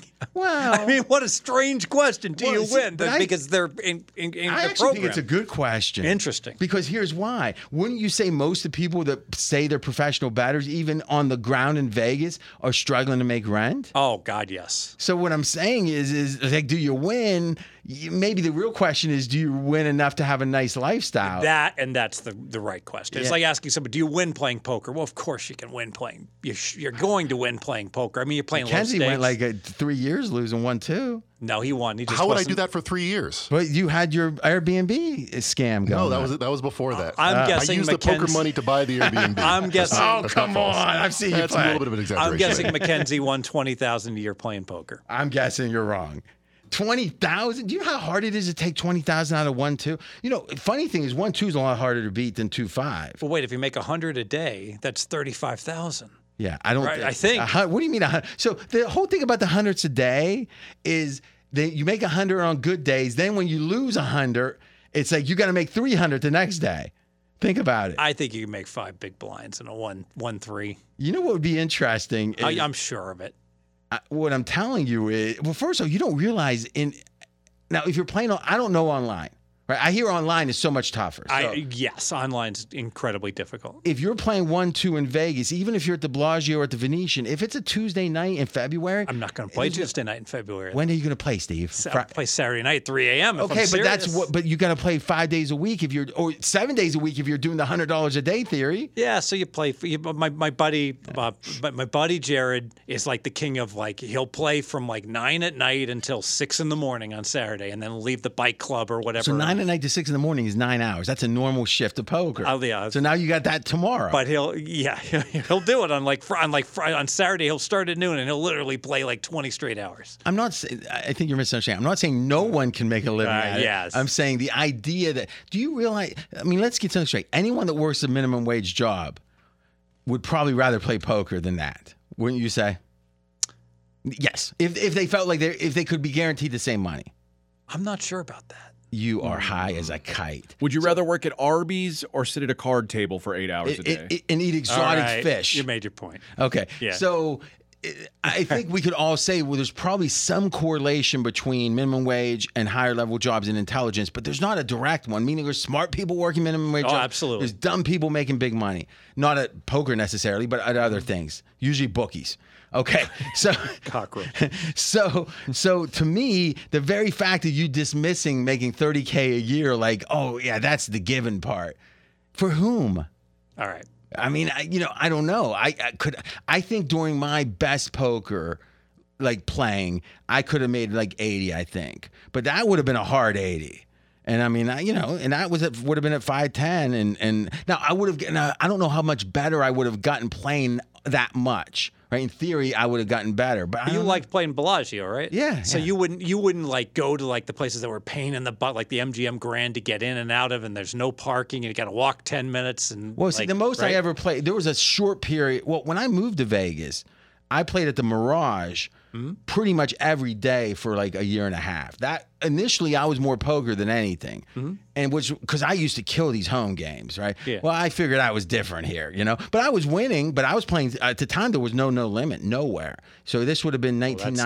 1998. Limit's tough. Yeah, so I was playing 612 and, and then 1020 limit. And the 1020 was a kind of a tough game. Um, I believe it. but you know, but back then they were had just as much stud as Hold'em, right? They were stud, and, I was playing Hold'em at the time.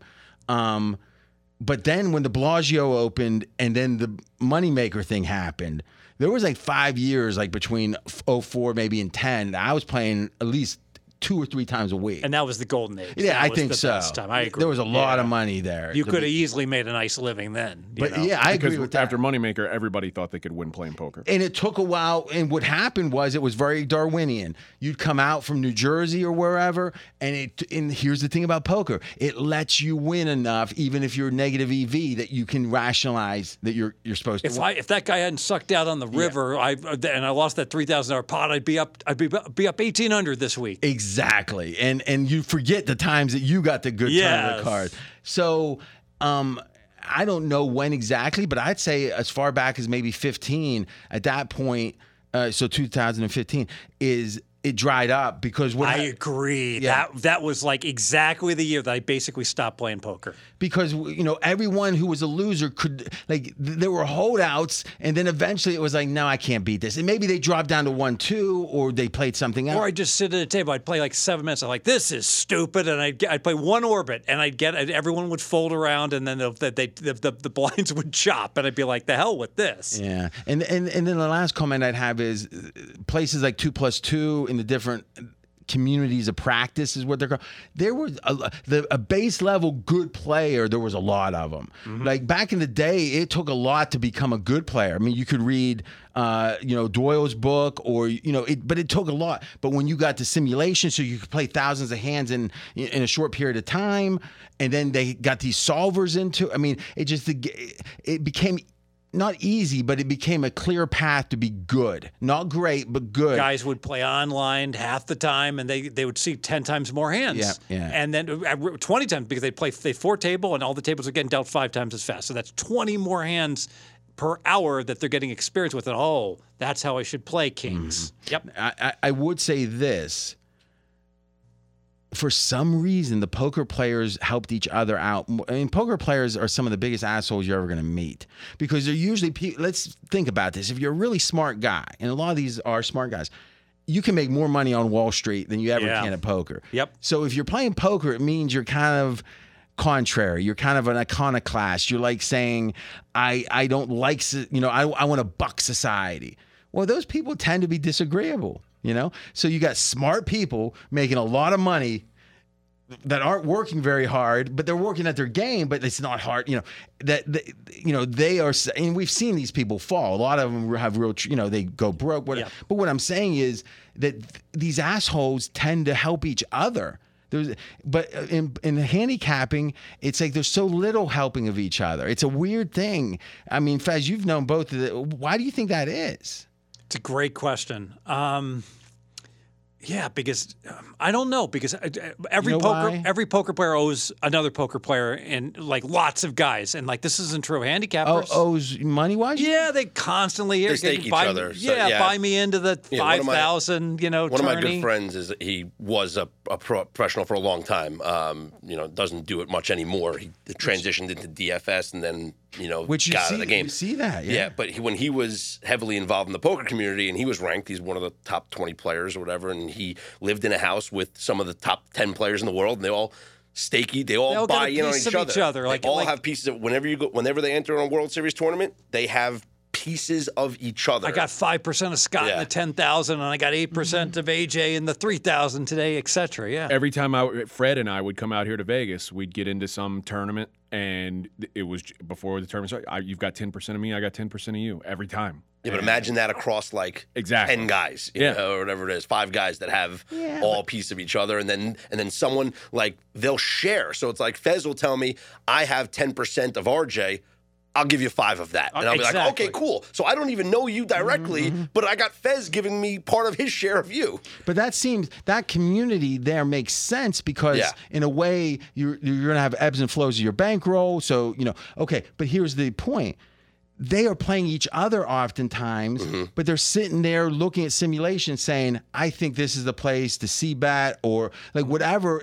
And even online, there's all this sharing of information that you just don't see as much with with handicapping. There isn't, and a lot of handicappers are very tight to the. They don't want to share plays. They, they and it's, weird. They, even they, techniques. It's one yeah, thing that you think because because like like the, the guys I've done best with, like I've got a core of people that we Mm-hmm. share, and, and a lot of it's cross sport. I mean, what do I know about hockey? You know, talk to people that know hockey. yeah, I think there's a puck. No, it, it's it's it's No, it's like soccer on ice. I can't see the ball. It's a ballet, a savage ballet. no, um, I think, and then we'll move on. It's at least up until legalization, it was harder to actually win at sports betting than it was in the poker. Remember, this was the poker boom when it was easier to win. And That I think, agree I think more people's losing, and and, and they're just straight scraping by, and and then ego gets involved. and I can prove this is that you nailed it because poker players that bet sports all get destroyed, but sports bettors that play poker do fine. They're okay. You know, they That's win. That's interesting. But I think usually it's, but I'll tell you this the poker players that bet sports play a lot higher. Oh, no doubt. They come in thinking they can beat anything. They got lots of gamble in them. Yeah. Well, and- they transitioned, like I said, my, my friend and his crew kind of transitioned into the daily fantasy when that started to boom, Mm-hmm. you know, with the millionaire makers and all that stuff, and then generating the thousands of lineups and doing all that stuff. And that it went from poker that to became DFS. super competitive for Yep. sure. And and in a weird way, um, it's almost like there's certain phone salesmen that will move that, that are just great salesmen on the phone. And it, at one year or a couple years, it's going to be long distance minutes they're selling. Next, it's going to be uh, condos. But like it's almost like whatever market has the most froth in it and the most fat in it to, to garble up, they go to that market. Yeah. Solar. yeah, exactly. Lakers are going to win this thing, man. Up 12. Huh. We'll get Mackenzie on talking a little. We're going to see what he thinks of the Suns. I think it's been a good start for the Suns, Fez. What do you think? No. No? No, they're getting their ass kicked. Got it right where they want them. Uh, yeah. now that they're away from altitude, I hear a series doesn't start until the road team loses a game, though. well, that or maybe game seven, maybe it should start at that point, right? Okay. The series can be over before it starts, apparently. okay. Um, AJ, I think you and I, it's time. All right. Uh oh. I'll make an opening statement that takes seven seconds. The topic is this is in the opening statement the Houston Texans trade, what they did at two and three. I, I Stroud, whatever, right? Whatever. I'm not sure. Okay. I know the history on Ohio State quarterbacks isn't great in this system, right? So it's not. And we'll see what happens with Fields. I'm talking about the trade up this is the worst trade in the history of the NFL. The Herschel Walker trade was better. That's my opening statement. Rebut. The Texans needed a quarterback. They couldn't get the best quarterback. They couldn't get the one they wanted. Mm-hmm. They got their next choice. Great. They also got the best non-quarterback in the draft. Okay. They gave up a first There's round. a lot of debate. Remember, you just told me that there was a guy that went to Philadelphia that was the best non-quarterback in the draft. So which one is it? no, I, I, th- I mean, I think well, I think they were probably a coin flip. One of them had So character issues. so- one of them didn't. So one of the best two, but certainly physically not the best. Um, Well, because if one doesn't have character yeah, issues, yeah, I, I agree with that. Okay, so okay, so I believe Carter was favored, a small favorite, to go first defensive player before the, all these issues surfaced, if I recall correctly. I mean, AJ might have a better feel. I remember like a year. If we would have looked right now, people putting out the 2024 drafts, right? When that was happening, it was certainly the Alabama, you know, uh, Will Anderson. Will Anderson. Um, he was like the guy that you know. It's almost the guy people get tired of because he was like when he comes out, he you know, and, Carter. You know, I don't know. I, I I mean, you. I guess it doesn't even matter. The fact we're having this debate tells us that uh, he wasn't. He's not. I mean, let's be candid. Where would he Anderson have gone last year when we had the guy? The Giants got um who was the Giants D line? Kayvon Thibodeaux. Thibodeaux. And then Anderson would have gone before him. I, I I mean a lot of people disagree with that. That's interesting. Um, and then who who was the guy that from uh, Hu- Hu- the, Travon Walker was the guy who went first. he went for I'm talking about the Aidan guy Aidan Hutchinson. Hutchinson. I mean Hutchinson was the guy that that that was supposed to be number one. So you, do you feel that Anderson would have? I think Will Anderson would have gone before any of those guys. I, I I mean you admit though that that's not a a, a, a unanimous opinion. Oh, certainly. All right. So it's pretty close. Yeah. Okay. But you lean that way. Okay. So it's a guy that in theory could have went fourth or I mean it's pretty reasonable. All right, so this is Mel Kiper's uh, big board in April. So it was the beginning. A year ago? He had Anderson one, Bryce Young two. Well, that's pretty good predictions. Stroud three, so he did pretty well there. And then Carter four. Wow, okay. And oh, Seattle number five, the wide receiver, JSN as they call him number five at the time.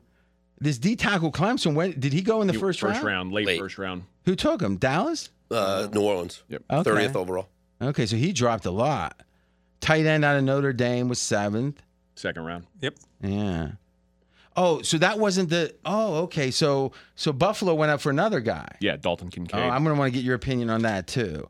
Um, Okay, and then the wide receiver. Okay, wait. If I'm not mistaken, this number nine is who the Patriots got in the sixth Kayshon- round. Yeah, he he was The ninth guy on the board, he got in the sixth round. Yeah, but didn't he? He left the program. Oh, though? they said it was like real yeah, trouble. yeah, Yeah. Yeah, so, but that's when you take a flyer. You take a flyer and No pick doubt. 250. Not, you know, ooh, okay, Lakers still up six, but it's four minutes left, so it's tightened up.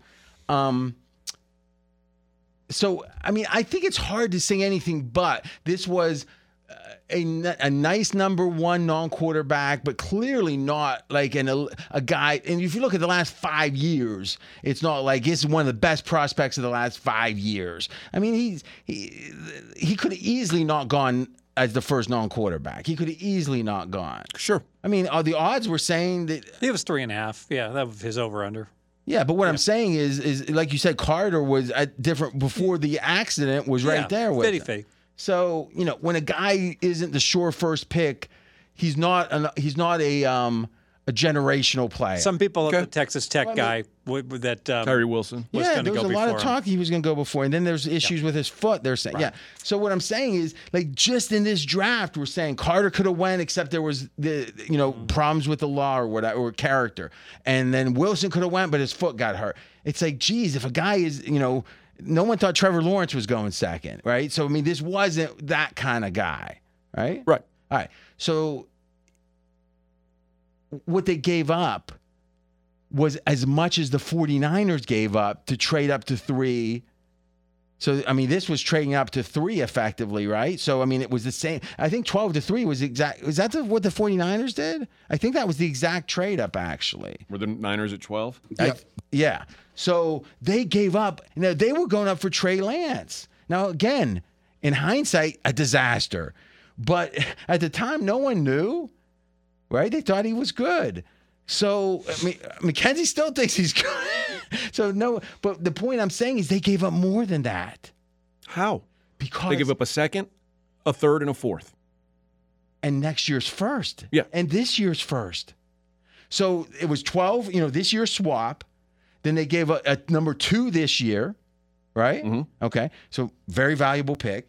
And then a number three next year and a number one next year. Yep. And is it two next year too? No, Okay. Wait, is that protected at all? No. there's no protection in the NFL. Yeah.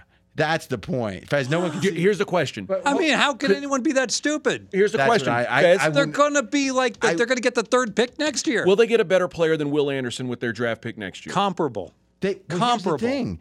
They could. This is supposed to be the best quarterback class that we've ever seen.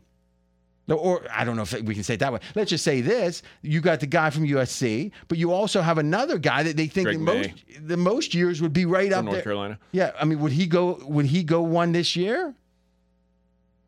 Probably not. What's your over under on, on what pick number they're going to get next year? Four? Well, what we know for sure. Five? Oh, if you gave me an over under Four of a five. I'd go under so fast your head was Four and a half? Yeah, I well, right now Seems them in right. Arizona have the two lowest win totals. Right. Yeah. Yeah. So, yeah, but but but but I mean there are 30 teams in the league, you know, 32. But what I'm saying is, So- is all you can do is look and say they're expected to have the sec or the worst or the second worst. Yeah, but I'd, I'd say over under four and a half. that's fine. Yeah, it's still it's good. It's good. But over under four and a half wins or over under four and a half. four and a half or their slot. Okay, here's why I think you might be right. They are going to put every ounce of energy into winning next year. They are can. not tanking. because because was I mean, first year with a new coach? Like they like the culture in Houston has gotten first with decimated. f- Usually, a first year with a new coach is the time to take a breath, get the lay of But the they, land. don't can't. want to look like asses because this get is the their- number one pick. This is their third coach in three years. Like you can only sell that to your fans so often that like it's a, it's his first year. Give him give him a break because they fired a guy after his first year and then they fired another guy after his first year. They can't do that. Like it- Texans fans have stopped showing up. They had to have not just a having a new I mean, who cares about the D tackle?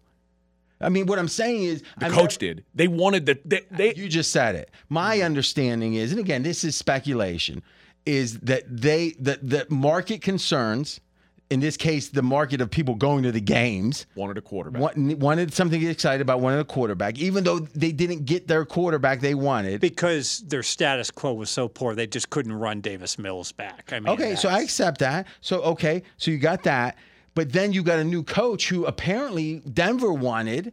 So the ability that for the new coach to have some power was I want the D tackle or DN, DN, yeah. And it's like. Okay, you know what we'll do? We'll pay like triple as much as we should to trade up, mm. so so they're not mad and the fans aren't mad. Well, that's the that's the motivation for the kind of decisions that destroy teams. Yep. I mean, dude, you just said will they get as good? Yeah, I think next year there's a chance that they could have got a sh- if they first of all the number one pick next year gets a haul that's what thirty percent better than Chicago got. Probably. Okay, But they couldn't go another year without a quarterback. They couldn't. Why okay, not? I, I'm, but with Stroud you could have had the best of both worlds. Most quarterbacks their rookie years suck. Trevor Lawrence sucked. So you pick your quarterback. It satiates the fans to some degree. Hey, we're we're turning course. Okay, you don't do anything else. And then you are in line to potentially have the number one pick next year or the number two, which will get a haul too. And you know what? If the 49ers need a quarterback, maybe the number three gets a haul because they'll try to trade up like crazy. It's a great point. So if the Stroud works out, now all of a sudden you're getting the old, the, the ultimate haul. Yeah. You know, and if, and if he doesn't work, work out, out, you just rosing year, them. Yeah, one year you rosing them. I mean, Someone will want 'em. It's a perfect storm. You either win or you're in a great position, and maybe you could be like Fields, which is, hey, we're not sure about him yet, but let's take the haul Yeah. because Carolina gave up a ton. No doubt. To the so. It, and think about what this is going to do to the fan base when they see that every week. I bet on Houston radio, the biggest conversation every week is going to be where they're draft, where they'd be drafting right now. Here's the beauty of that, though. They had a bunch of picks that they weren't supposed to have because they had a cancerous quarterback that left, and they and they he wasn't going to play for them anyway. So they got a bunch of draft picks that they would they would have never had before. They had Fez. the capital to do this with. Fez, remember when you won that one four teamer for like thirty thousand when it was a it was a fumble rooski at the end on Monday night. 10 teamer. It was a ten teamer, and and that play was like a one. in- Kansas City, yeah. That was like a one in three hundred play or whatever, right? And it, it- you would have won. What did you win on that? I think it's 50,000. All right, give me ballpark. Give me ten of that, just just because you have it. You, you didn't expect to have it. No, Give me that's like this is, this is like economics 101. This Yeah. is like fixed costs. This is all. This is where we once I It's have it. It's, the capital. No, What do but- you- did you did you are you do you still have all that money? Is it like tucked under your your mattress, or Well- did you use it? well, literally, it's in my foundation of my home. I guess you could say. You know? That, then that's what they used on Will, Will Anderson's the foundation of their It's football. it's, team. it's the But what I'm tile saying in my is that- swimming but pool. Here's the here's the real analogy: is if Fez was able to make an investment with that that that money that was going to pay off even more. And that investment was, hey, that one draft pick you have, that you know, the number three this year, your draft pick in this case, meaning the teams, it can be, or I guess not this year's, but next year's potential draft pick that you traded. We, I mean, what's the most get? What what do you put Houston's over under at for wins? I think five's the most I could picture. And what would you put the over under at for their slot? Probably the fourth or fifth. All right. top five. All right. And there's a real chance, like a 30, 40% chance it's going to be one or two. Well, probably higher than that. Yeah. I mean, maybe a 40% chance it would have been one or two. Yeah. So if you have an asset that, remember, this reminds me when the Steelers, when Big Ben blew out his elbow, and then they traded their first round pick for the next year where they hadn't traded the first round pick since the 60s. So the one time since 04 Let's get Mi- Mika. yeah. Yeah. It- they they they said, you know what we, I did? I bet him the next week because I said Tomlin knows they're not going to lose a bunch of games, or mm-hmm, no mm-hmm. way did they trade that pick. Well, they did cover against Seattle Fran- the next I week. San Francisco. I think. I think it was Seattle. I don't know. It could be. It was someone from the West, yeah. and and they got lucky and covered. They were like a six and a half point underdog. I remember it closed like five. Plus three in turnovers. Uh, yes, but you know what? They went eight and eight that year. yes. and I don't think Houston's going to. I mean, if somehow they do great, I don't think they go eight and eight either, but they had to start building this roster in a real way at some point. Like uh, But why would you do, dude? they have a first round pick next year still. They still have one, But they, don't have one. The Browns aren't likely to be at the bottom of the draft. they weren't likely to Or be there the this draft. year either, and they were. They were bad this year. But but Browns are gonna win you're eight or saying- nine Yeah, what you're saying that I mean, you're saying all the things that people in like like in grade school say b- before they learn. It's like you're right. There's a chance the Browns are going to go 0 and 17. There is. There's a chance Houston wins the Super Bowl. But all we can do is look at things in a probabilistic I don't use that word much sense, which is what's the likelihood? And if you look at the likelihood, uh, Arizona's pick is probably the most valuable pick next year. I agree. Who's the second most valuable pick next I year? think Tampa's Okay, I think that's fair. Who's the third most? probably the Texans. So they took the third most valuable pick for a non-quarterback. Plus, That would have been enough. If they would have done the 12, for you know, the 12 to 3, right? And next year's first, I would have said too much. But okay. The fact that they had to throw in a second this year and a third next year is I mean, it's like the fleece of all time. And everyone says for a non-quarterback, but uh, like I said, I, I think the the plan all along was DeMeco wanted Will Anderson. Great. But they DeMeco's had to- paid like eight million a year, so, So he should take. He'll be happy with what he gets. They had to get him a quarterback, A- and so like, you- everybody says, well, they traded up for a non-quarterback. They were going to take Will Anderson. The smart move was to take C.J. Stroud first because it made the price of the I third agree. pick go Listen, down. th- that's an important point, and I think that was a sharp element to this. I mean, it, again, did it go down? Down from what? I don't know. What, what, if anything, if that went down, it shows you how valuable next year's one and two is going to be, right? But anyway, I mean, would you have done this? Would I have made that trade? Yeah. Wow. Well, I, here's the thing. Here's the difference. I didn't like any of these quarterbacks enough to take them with a top two pick. So then you wouldn't have. Done you're right. I wouldn't have done this. Okay. But I understand why the Texans felt they had to because going out there with Davis Mills just couldn't happen. And you know what is well? First of all, I can because you know what the the amount of money that the what's the worst what's the worst NFL team? The Browns when they went zero and sixteen like two straight years or whatever. What was their fan? How many people? What was the percentage of sellout? It was. I think it's still sold out, right? So you think Houston's The not? Texans didn't have a sellout at home this year. Okay, so let's say, what do you think the percentage of occupancy or whatever there would have been if they would have went back with Davis Mills? Would they had half the stadium full? Probably. Okay. So how much money is that? Eight games or nine based on who's got the ninth home game, half of the stadium. Okay. That's going to be like 5% of the revenue they make when you look at TV and everything. Now you got to think of concessions and whatever. But you consider this. Consider if Houston would have traded out of number two. Forget three. They trade out of two. And they take a haul that's commensurate with what Arizona got. Even meaning because no one's going to be as dumb as them because that was dumb in my opinion. So, but let's say they get the haul that that that, that for two that Arizona got for three.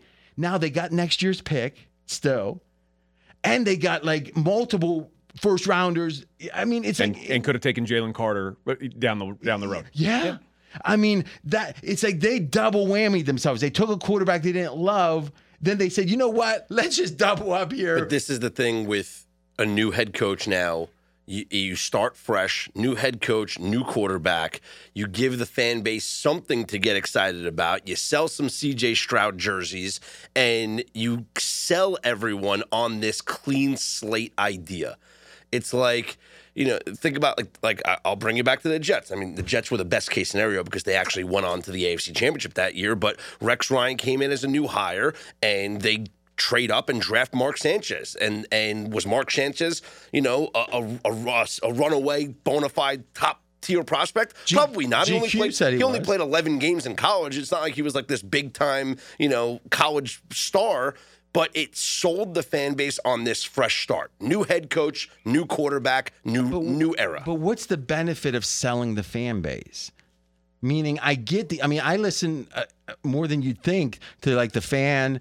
Um, you know, I like New York. I like to see when the Jets lose what New York radio is saying in general, and they're they're they're. I mean, like everyone acts like the Jets haven't. I mean, they went to two conference championship games. And no one looks at those years, it seems, with any pride or any sense of, hey, we won recently. No Jets fan does. So apparently, something like making multiple conference championship games doesn't get the crowd or the fans all that happy. How could this narrative of a new start be more important than freaking winning? Because what they what you've done is you've won the press conference, maybe yeah. and it's a disaster. I mean, Fez, what we t- you just Fez just went to the restroom is um I said forget taking you know trading up for three. Imagine if they traded out of two and got the same haul that the, the Arizona got for what their 3rd And it was like next year they'd have their own pick. They'd have like, like Cleveland still, I think, one more year. They'd have they'd have one of the greatest draft equities in the history of the NFL. And they and like AJ said, you know, going against his own argument, thank you for that. He said they could have taken like Carter or something, you know, I mean maybe or who knows who, right? and still wound up with Levis. Yeah, And they really, could- how much better do we? I mean, do we really know that Stroud is even better than Levis? Do we even know that? We And there's don't. a chance, and and then with next year's commodities, you know, if you don't get the number one pick, you can trade for the number one pick with all that commodity and take a Caleb Williams. if you're or five or something, Yeah. Mm-hmm. you could if the other team has a quarterback, right? I mean, whew. all right. So, I guess. See, that's the thing. This DeMeco thing. The guy was just a defensive coordinator, right? He was he was the most sought after head coach this offseason. well, he wasn't more sought after than than Payton. Maybe. Oh, okay. coach. Yeah, you're right. You're right. Yeah, but new. But the rumor is there's different reports in Denver that said they wanted him. I mean, listen, I from as far as I can see, DeMeco Ryan is a leader of men, and that matters. I mean, there's a Tomlin feel to him in a way. Though Tomlin never played in the NFL, right? I mean, he played in the NFL, right? Yeah. I For the Texans. Yeah. Uh, listen, but but if anything, doesn't that buy some equity? I mean, I tell you this, I can just harken back to the Steelers. In 1969, the Steelers had the number one pick in the draft. They took Mean Joe Greene, North Texas. In 70, they had the number one pick in the draft. They took Terry Bradshaw. They took Mean Joe Greene first, and Chuck Noll's first year was 69. So maybe they should have went that way. They should have maybe uh, trade out, take a D tackle, and then look for a quarterback next year because Stroud. There's a lot of debate on Stroud. I mean, I, I I would say that all the quarterbacks had questions, but I would say Fields had as much love last year as Stroud did this year. That's probably right. So I mean, what's the odds on any of these quarterbacks? I mean, Trevor Lawrence looks like he's going to be about 12 or so, let's say. Oh, Trevor Lawrence is like light years better than all these guys. I know, but what I'm saying is, who's been the good quarterback?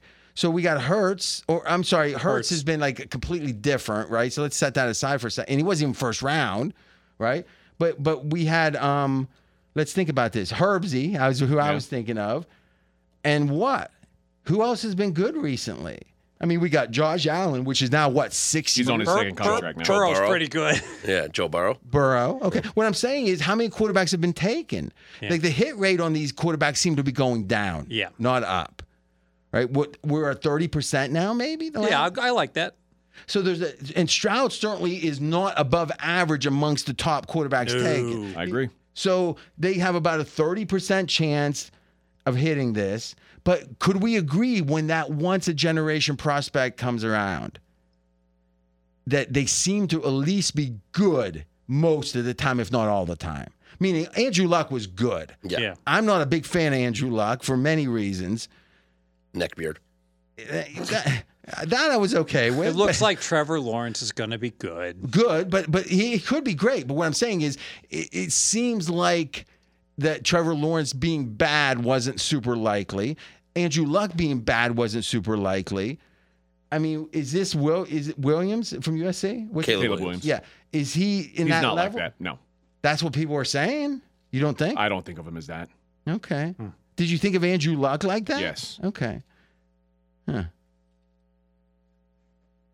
Fez, you agree with me? A disaster. Oh yeah, completely. if someone would I would have this is where I have a mistake. If some I don't like to offend people with bad offers.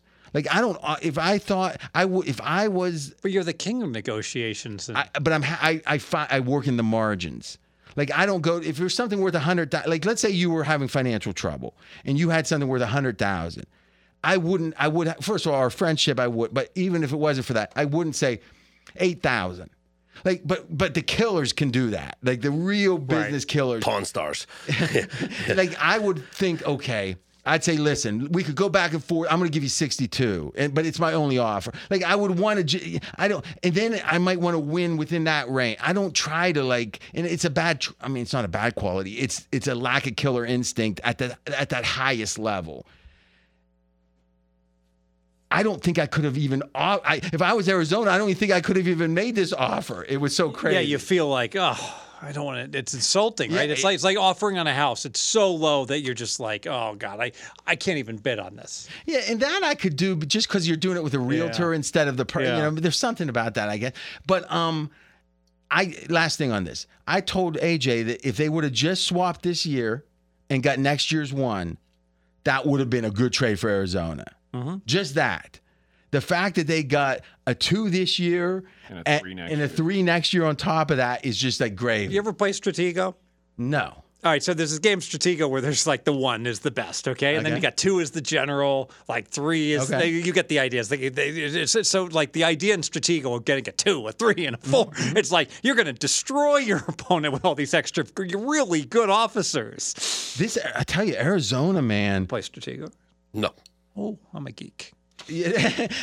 Arizona, the new front office is sharp as because they traded up, but they traded up. It was crazy. They traded back from three to twelve and got the haul. They traded from twelve to six and gave up like half as much or like a third as much. It was like somehow they were like the master. Like it was like the smartest person ever to be in the NFL showed up or something because I don't know how they did it. I mean, they, they were maestros at it, wouldn't you say? I mean, I I guess the fact that you could say, well, what what I want to think of, and Fez, tell me if this makes sense to you. I want to say, okay, we can quantify how big these jumps are, like what value it is to go from 12 to 6 or 12 to 3. And then we can quantify the bundle of picks, how much they were worth. And then we can say, okay, what's the ratio of the 12 to 6 jump versus the 12 to 3? And what's the ratio of what they paid? And I think we're going to see that Arizona paid less than they should have to move up from 12 to 6, but they got back more than they should have to move back from 3 to 12. Yes. Which is the definition Of of, a good trade or a Yeah. bu- yeah. Uh, does that make sense, Mackenzie? Yeah. Yeah, take a look at that. Um, I'm just impressed. I'm impressed by this Arizona. I don't know much about the GM. So Monti Ossenfort. Okay. Would you like to know where he got his first paying non-intern job, and also where he spent 2006 to 2019 working? Yes, I would. New England Patriots. Wow. Okay. So he started his career off as an intern, a pro personnel intern with the Texans in 2002. Ooh. So, Then- he, so he was working from the inside back then. Well, okay. it- then he became a personal assistant under Bill Belichick in 2003. Went back to Houston and was the pro and college scouting assistant for two seasons before being hired back by New England in 2006, where he held a variety of jobs up until 2019. From 2014 to 2019, he was their director of college scouting for the New England Patriots. Then he went to Tennessee, where he became director of pro personnel, now the general manager in Arizona. You know, the whole Brady thing, I think, obscures the brain drain that's happened in New England because when Brady left and then everyone's not winning, they're not winning as much. It's like, okay, Ernie Adams retires. And um, obviously, you've got Caserio leaving, whatever that's worth. You know, He's a dummy now. I tell you this, this is even more gangster. These guys have worked they together. They worked together for like 15 years. And he, he just looked at him and said, he said, Fez, 12 12,000 for that. But honestly, here, this is the biggest thing, though. Are Arizona fans excited about next se- next season? if they're smart, they are. Next season's gonna. You said they're gonna likely be the number Oh, one pick. they're- they- but I'd be excited. Just, I mean, were the Sixers fans excited about the process? That's No. a great comp. It's it, it's like they weren't going to be excited regardless. So what does it? But matter? at some point, you've got to get players. but what does it matter for one? What does it matter? What do you They're mean? What does it matter? suck no matter what. They sucked this year. Then now they're, going to s- suck next year. They were going to suck next year regardless. What but they, they went. But they went eleven and five the year before, or eleven and whatever it was, six. And you know what? No one cared because they didn't. Because these teams that make the playoff, like remember, the Bears made the playoffs two out of three years Eight and eight. before they before they the guy, the guy got fired. It's Yeah. like if you don't have a real Super Bowl chance, no one cares. And you know what? If you do, like the Bills, and you lose, it's even worse. There's Yeah. one team that gets to be happy every year. It's the Super Bowl champ. Everyone else is pissed for one reason or the other. well, my Bengals are kind of happy because we're such losers that we're just happy to be going deep in the playoffs. I don't. Th- We're I, the, I, we're the exception to the rule. We're ha- believe me, we're very happy. I think you were happy the first year. I don't think you were happy. You weren't happy last year. oh, we're still happy. Well, maybe you, but you're not a real fan, Fez. You don't care. I think the Bengals fans are happy. I was happy the first time with the Bills because they were like like the Bengals, a loser franchise who finally like were you that happy the Tyrod Taylor year they made the playoffs? no So what's the difference there? because it didn't feel like they had a real chance that year. All right. Well, Houston doesn't have a real chance this year. No, they don't. So what are we exci- excited about? I mean, they they're at least building some. Like again, this it's been three years since Houston was even like. It felt like they were even trying to do anything. I told you O'Brien was a good coach. Uh, yeah, terrible GM though. terrible GM. Now, I'll say this: you're making it to close it. You're making a great point. Whatever they've been doing, it's been way too slow. So now they're having to rush. Whatever. I, I've never seen a rebuild like this. It- it's horrible. I agree with you, and this is what like I understand. th- That's why I'm on both sides of this argument. I understand why they did what they did. I wish that they didn't have to do it for C.J. Stroud, who I don't believe in. But like taking They Will didn't An- have to do it. taking Will Anderson number two, and it, I don't know what they would have done. Or maybe take the haul they could have gotten, you know, and take Will Anderson number six. I mean, Will the Anderson funny- would have been there at six. The funny, well, who knows? The funny thing is, Arizona trades up and gets the guy they wanted, the Ohio Yeah. State tackle. The Paris Johnson, yeah. Yeah. So, um, yeah, I tell you this, we'll see with this dude from Arizona. But what's dawned on me off this trade is Belichick must like people that aren't very smart. I mean, I wouldn't think so, but I've- I've read a bunch, like three or four books about that inside the operation. There is he he values loyalty very highly, and he values um, people that were taught his way. He doesn't want older coaches that have their way. That's why he went for you know the retreads last year on offense, which doesn't make a lot of sense. It was a horrible decision, it seems like, but he didn't want to try to train someone new. And again, that's part of being older, I guess, and it's a negative. But think about this. Who's the guys that came out of there? Now, Mangini, I think, was the best of the bunch, to be honest, but he never really did anything, right? He turned on Belichick, and Belichick just, you know, blackballed him by all accounts whenever he could. I don't know about that, but okay. Romeo Crennel Disaster. never struck you as like a, a real, you know, high IQ guy. I mean, again, he obviously was able to coach. He, Better coordinator than head coach. yeah, better coordinator. You know? Which most of these guys wound up being. Yeah. like Jim Schwartz was a great coordinator. Yeah. just not a good head coach.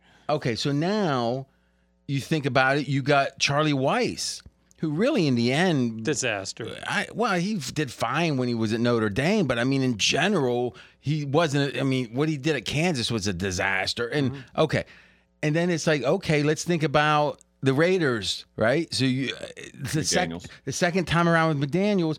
It doesn't look so good yet. It Yeah. feels like last year was a, a, a wasted year because now they finally figured out they're not any good. So they're starting to like a three year rebuild, but they skipped last year. What about Bill O'Brien? Bill O'Brien, again, he was fine, but he obviously wasn't a brain. He wasn't like a transcendent coach. There was no. The question is, was he serviceable? Was he competent? Yes, right. But no one who, no one has been. And, and again, I'm not. I'm, maybe I'm missing somebody, but Nick Saban. but Saban was with him in Cleveland, Yeah. Right? Yeah. And, and I just think of when I think the Belichick tree, he's the mm-hmm. first. If we're being player. honest, probably Brian Flores is the most successful one, and he got booted out for other reasons. But here's the thing: by all accounts, and maybe there was a hit on him, his reputation. But they said he was so difficult hmm. that Miami might have, beyond. You He know, had what- to have been. Yeah. I mean, I mean, but I, you know, again, it's when when someone bucks the system and then sues, they're always going to say he was difficult. They're always going to say. So I don't know, but I tell you this: the fact he now the fact he couldn't get a job the next year as a coordinator, maybe that was again a black ball in the league. I don't know. Mm-hmm. We'll see. But I agree. I mean, AJ and I, one of the first arguments we had was about I thought Flores was a top 12 or so coach. And he was like, he's never won before. And it's like, in, in hindsight, I think you might, at least, it hasn't been proven yet. I was in hindsight, I feel like I was probably more wrong than right. See, that's funny. I, that was probably the one debate I think you might have won. I, I don't think he was bad enough that he should have gotten fired for sure. Like he should be a head coach in the NFL. He's one of the 32 best coaches in the league. But it also, and let's bring it back to quarterbacks. Miami did everything right, and two is a meaning with all the drafts, all the trades, all the tanking, and they took Tua, and who knows, right? When everything's perfect, he's fine, but concussion. eh, eh, And think about these. Think about the Jets.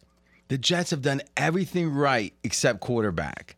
If Wilson was as good as Herbert, if you put Herbert on the Jets, the Jets a Super Bowl favorite AFC title game. right? Think about that. If Herbert's on Mm-hmm. the Jets, eh, they don't have to spend. That's a good looking team. Oh my god! Imagine all the money you've got to spend. You get a couple of free agents in there, and and instead that Scott thinks Rodgers is better than Herbert anyway. So it's I think he was. For one year. I think two. I think two years ago he was. Um, and he was sixty million, so he better be a lot better. All right. Anything else on the draft? Well, Fez, you've got a theory on how we can take advantage of the betting on this. Yeah. So the we want to assess what the draft grades are because this is basically going to be a proxy for everything you're going to hear the next four months. Whoever feel, feels like um, whatever the consensus is, who won the draft, who lost the draft, you're going to be hearing this in June and July as well. And that's going to impact the bettors on season wins. So I think the general consensus is that the 49ers, boy, are they dumb. They drafted a kicker. They lost the draft. The Eagles, they won the draft. So I put, I did report cards, Fez. Everybody's got a GPA. what is the GPA of the Philadelphia Eagles? Uh, the Eagles' GPA was 3.8. That's good. That's strong. That was higher than yours, right? Uh, yes. At Belmont. It, yes.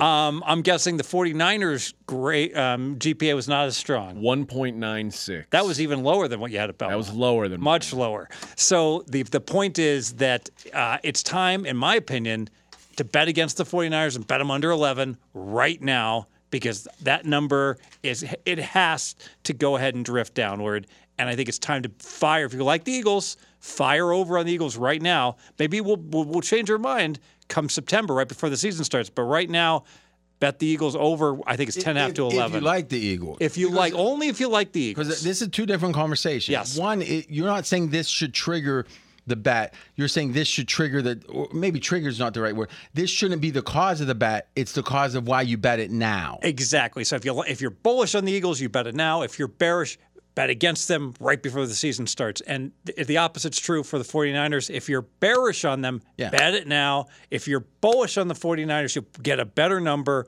almost for certain right before the season starts. And the theory is that the draft grades and just the general sentiment informs the narrative, and thus it can either be positive or negative based upon that. Okay, I agree with that concept. I disagree specifically with the 49ers. Interesting. It's just because the 49ers, if you would have said coming into this draft, what percentage of next year's performance is going to be wrapped up in this year's draft? Uh, minimal. And it's the same say I would say about the Chiefs. If the Chiefs drafted a punter and a kicker in rounds one and two, it's not like I'd go, oh, the Chiefs are gonna suck next year.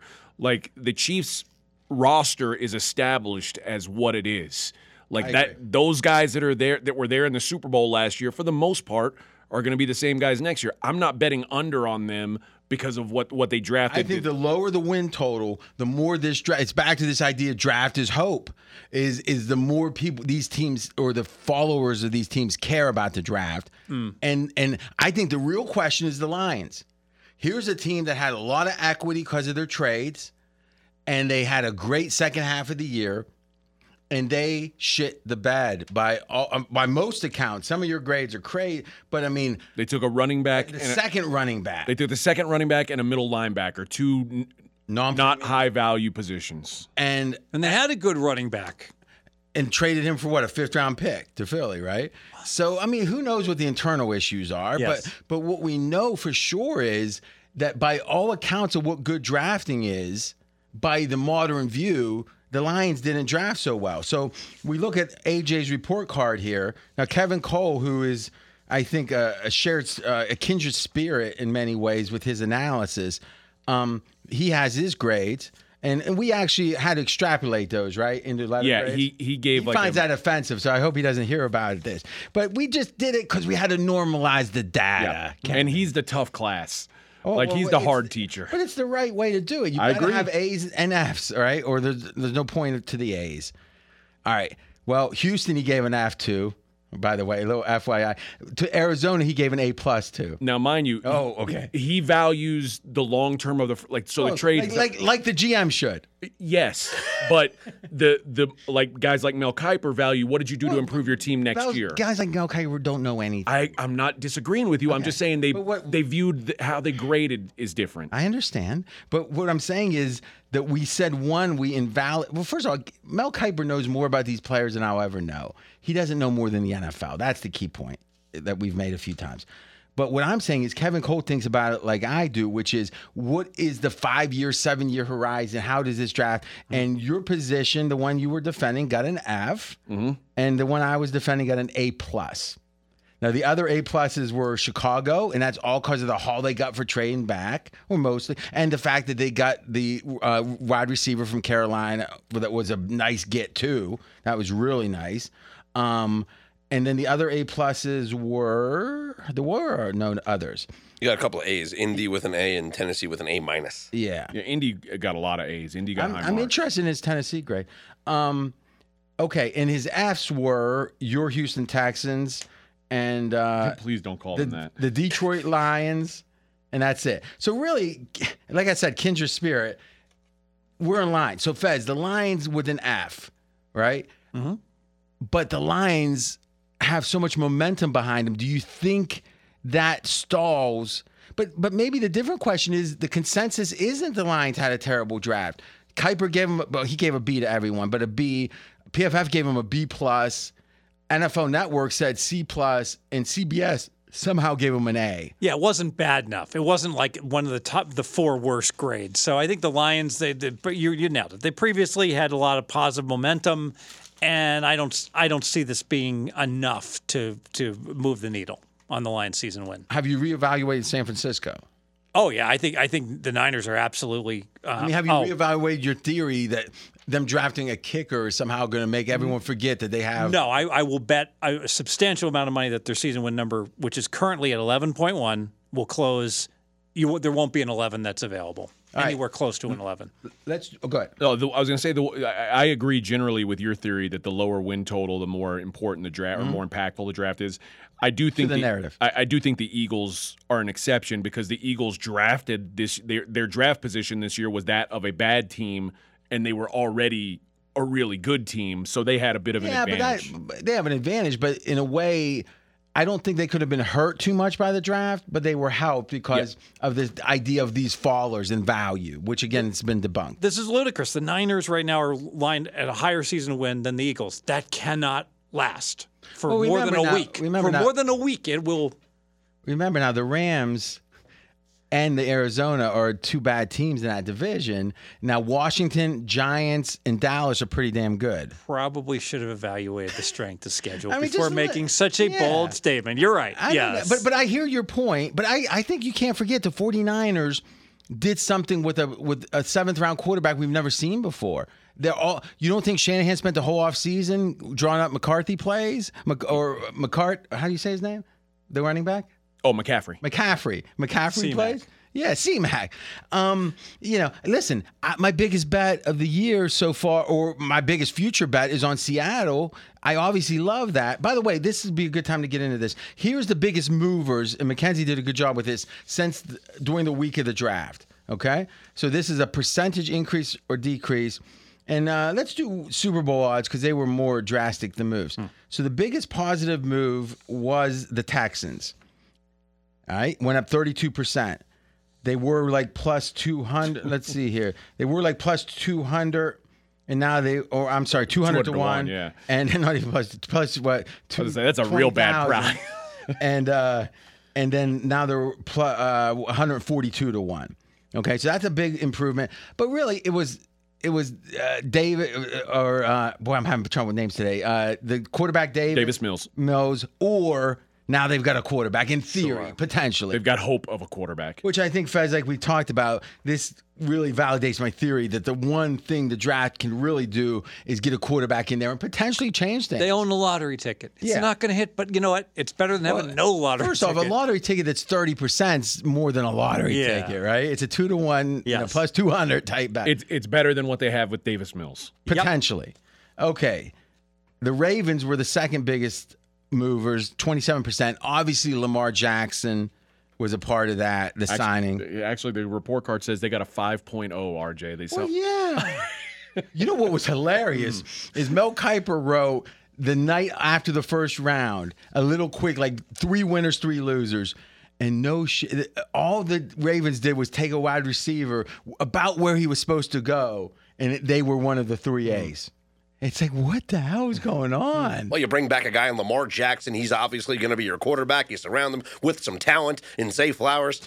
There we go. That's my Mel. Now let's let's let's do our talk about the Ravens quickly, but let's talk about it. It's my belief, Lamar. If you want to talk about wins in the next seven years, Lamar will give him a lot of wins. If you want to talk about Super Bowls or even playoff wins, I'm not sure if pulling off the band aid and taking another crack at it would have been better. Where do you think, Fez? We'll go around the horn. Yeah, I agree with your shocker. I agree with your your position, and we talk about this every year. They go in the playoffs, they win 12 games, they lose to the Chargers in the first round. I mean, they uh, the Chargers, they um they're not built. The deeper they go in the season, teams have seen them before. They're not built to win in the playoffs with Lamar Jackson as they're currently constituted. We talk about efficient market theory that the, the market knows in a way. If we look at Cincinnati and Baltimore a year ago, Cincinnati had just gone to the Super Bowl. Baltimore was the dominant favorite to win the division. Yes. Now, a year later has passed. I would make the case the, the, the Ravens are in a better position because, in theory, they had injuries that were lingering. That were, you know now you got the left tackle. In theory, is going to be healthy. Stanley.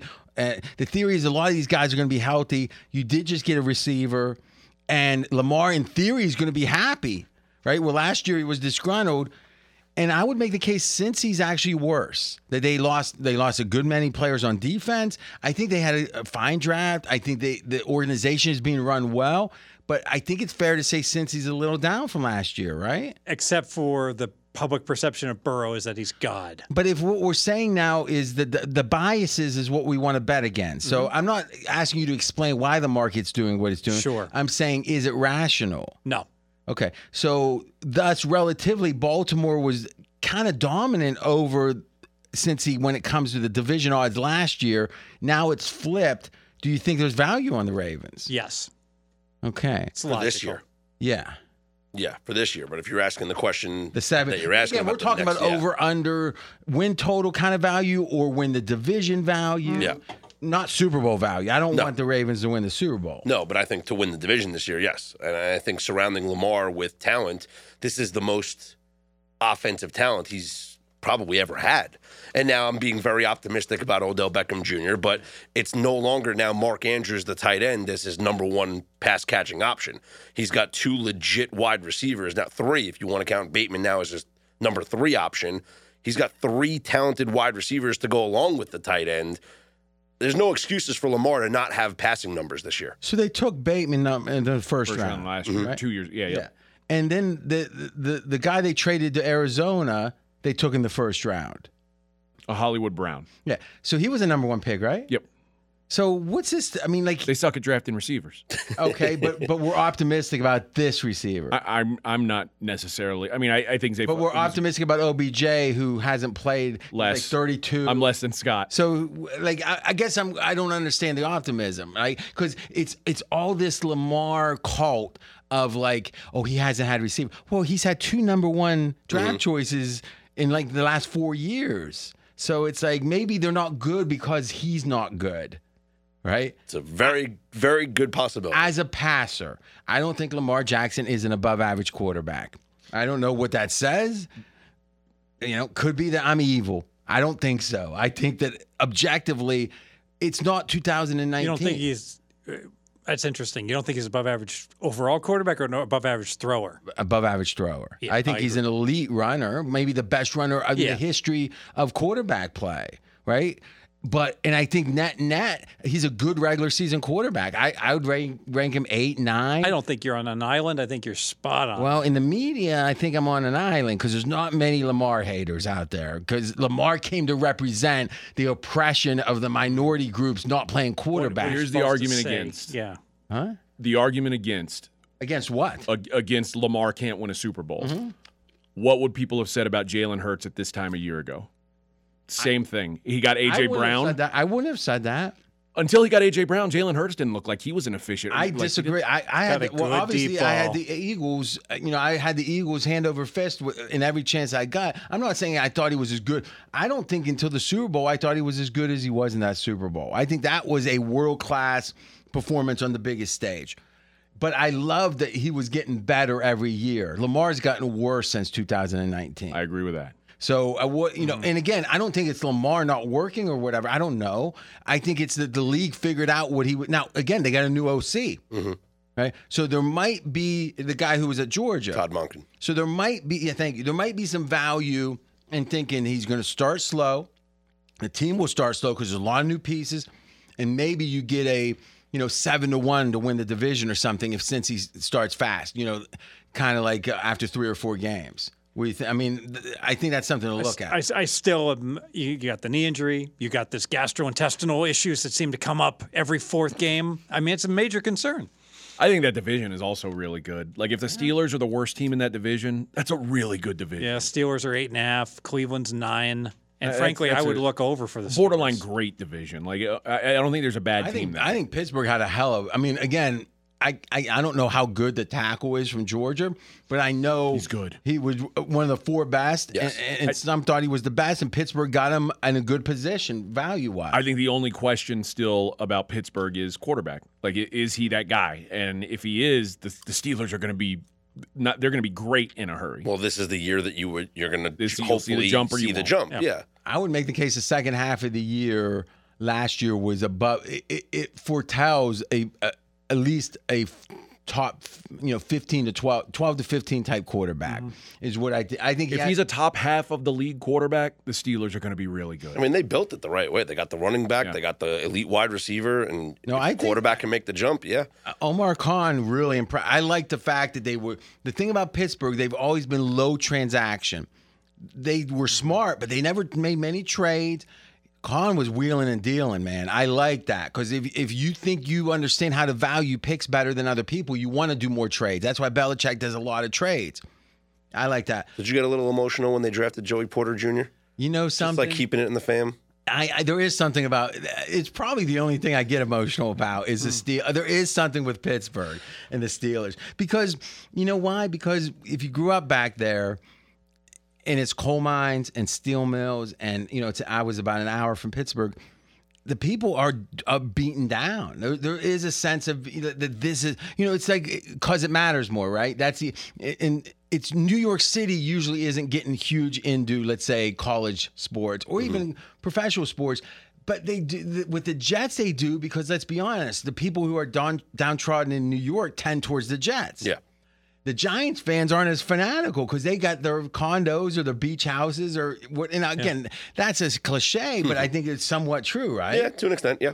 Same eh, thing. You can go Rangers, Islanders. You know, Is even that though- true of the But Met- the Islanders did have the, you know the run in the seventies. Is that true of the Mets also? The Mets are like yuppies and No, The Yan- the Yankees fans are more like Bronx, Manhattan. Mets fans are more, you know, Long Island, Queens, and yeah. Hmm.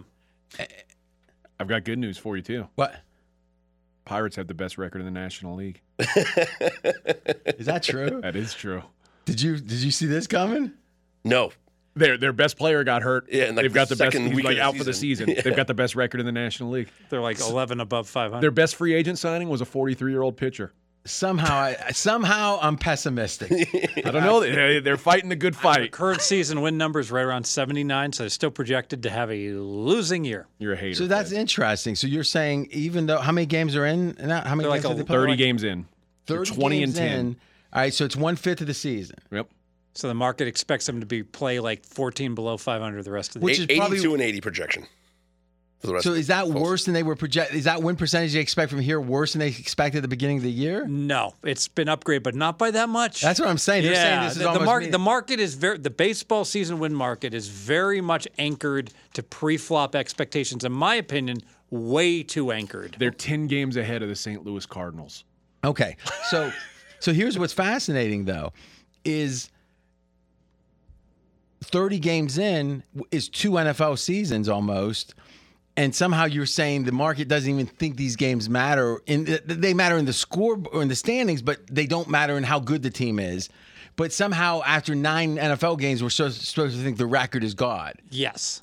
And again, I think studies have shown NFL games are more predictive one game versus one, but it's not that kind of ratio in, in general. I mean, No, like to use the Cardinals. So the Cardinals are 10 below 500. The the, the Pirates are 10 above. Mm-hmm. The Cardinals are projected to win 81 games. In, in their on their season win number, and the Pirates only 79 and half. So the Cardinals are projected to have the better record. they're still. tw- but they're twenty. They're twenty wins. They're twenty games ahead of They're 10 games ahead. 10 games. Oh, I thought One you team said is Pirates 10 are 20 team- and 10. The Cardinals are 10 and 20. Okay. Yeah. Ten games ahead. Oh wow. Okay. I like the Pirates. If you if I had a heads up bet, the market dis- disagrees. Obviously, I would bet the Pirates to have a better record than the Cards. I mean, this seems like something that the database could, t- you know, the databases could tell you pretty easily. Hmm. Right? What- is what- is if a team is, you know, if- all you would need to have is the preseason expectation. Yeah. And then the game by game, you know, game by game See, record. I can tell you that the my um, my experience because they they've only been putting these up for like the last couple years, and more of the same has absolutely been the case where like the Reds sucked last year, and so I was betting them under. And they just continued to stink the entire year. So, they, in other words, But I think it's different when someone is going the direction expected versus going very different than That's a, expected. you know that, that that's a good point, but it did seem like the the object in motion remained in motion. More of the same, Motts versus whenever a team was extreme good or extreme bad. I guess last year's example would be the Orioles, right? The Great Orioles were, they were the first team to go over their win projections, and they just kept going over market their was in yeah. complete denial with the Orioles. Mm-hmm. They kept pricing them each and every game as like a plus one at seventy five when they were like a five hundred team. All right, so last comment on Lamar. I want to be clear. I think that to win a Super Bowl, you need to be able to pass from behind. At some point, it becomes third and 12. And at some point, you're down by 10 in a game you got to win. Mahomes. And yeah, and I don't, I haven't seen Lamar a- able to do that since his, I think his MVP was deserved. Should it have been without a dissenting vote? I don't know. Doesn't seem like it's, you know, there's only been a handful of those seasons ever. I'm not sure it was that. But you know what? He any MVP in a way goes down in history. It means in any decade there's going to be at most 10 MVPs and since most guys win it more than once that win it, it's like you're talking about every 20 years like probably 12 or 13 guys win that. That's an amazing accomplishment. You can't take it away from. We're talking about can you win a Super Bowl with him? You can, but boy, if you rank him 8th, like him and Dak seem to be in a similar place to me. Does that generally sound right? Yes. I would. I think Dak I has think. Dak is, is considered a little bit higher. I don't think so. But it, might- no, listen, Mike Sando from the Athletic had, uh, you know, uh, Lamar was down in his annual rank or not rankings, but he does a, a vote with people. So maybe, um, maybe in that, cr- I think amongst the media, Lamar is considered better than Dak, and it's not even real. I, Because probably because he's won an MVP.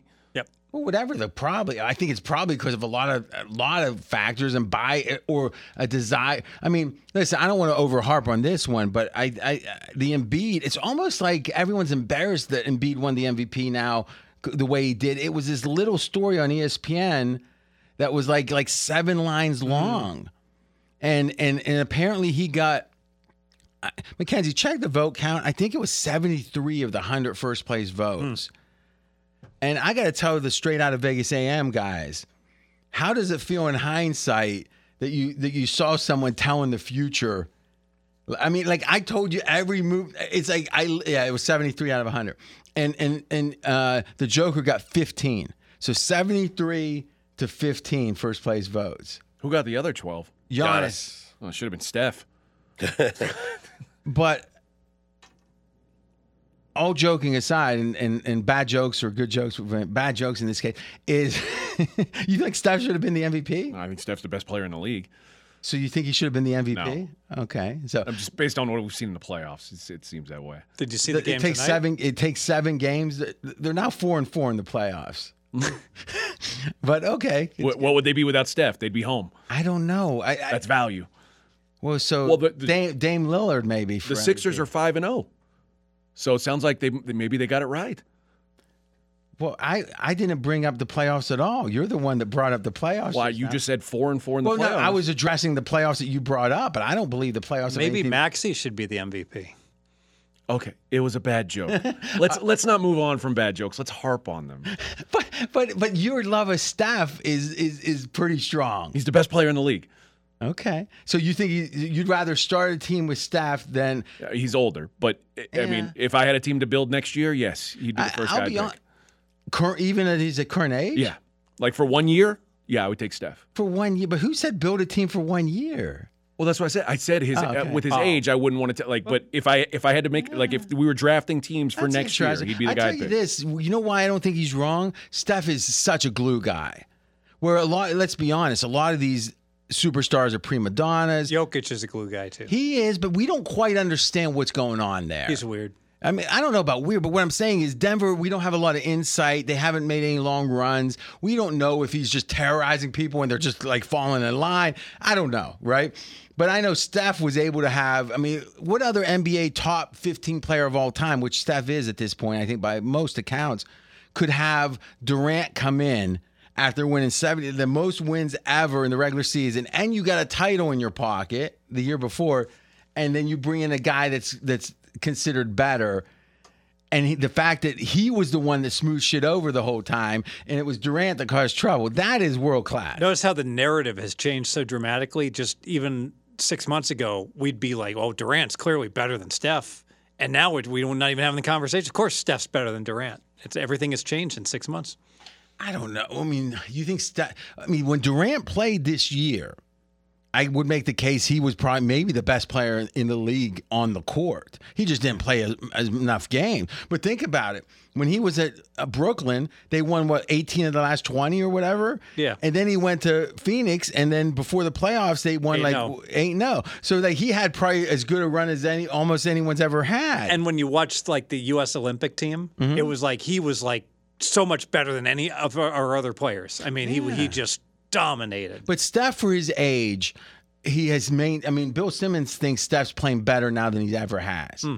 So the very fact that's even a conversation speaks to like, yeah, Steph's really kept his you know physical skills for a guy who's a quickness guy. Mm-hmm. You wouldn't expect that.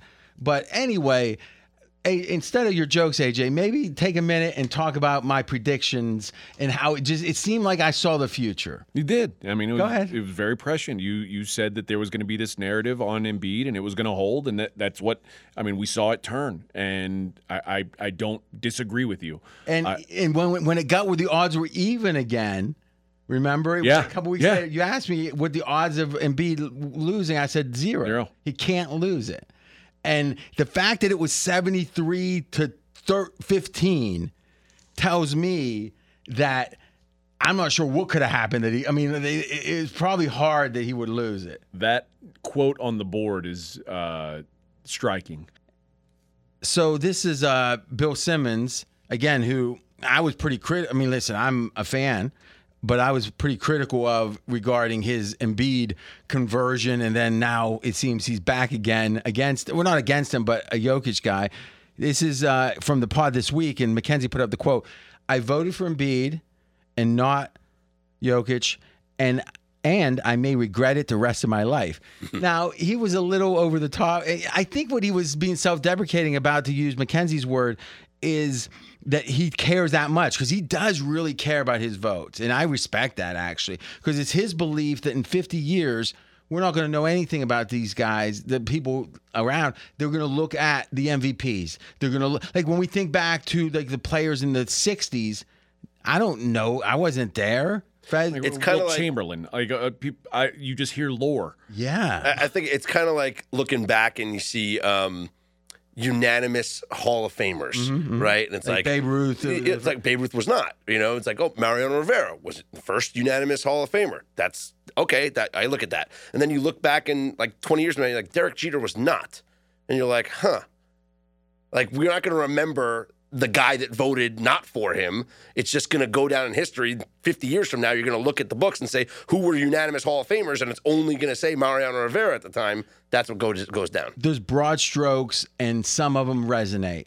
Things like uh, number of MVPs, number like Yes. Bill Russell and his number 11 titles are like his name is Bill Russell with 11 titles on it, and all NBAs and especially MVPs. You know, if if Jokic would have won, it would have been the first. You know, he won three straight MVP. It'd be like what that guy. You know, and How many like- guys in the history of the game ha- even have three, let alone Yeah. three straight? Yeah. So in general, I think Simmons rightfully take he has a vote, and there's not uh, there's only hundred votes for the MVP, and he takes it very seriously. And he they do whole episodes talking about all NBA third team.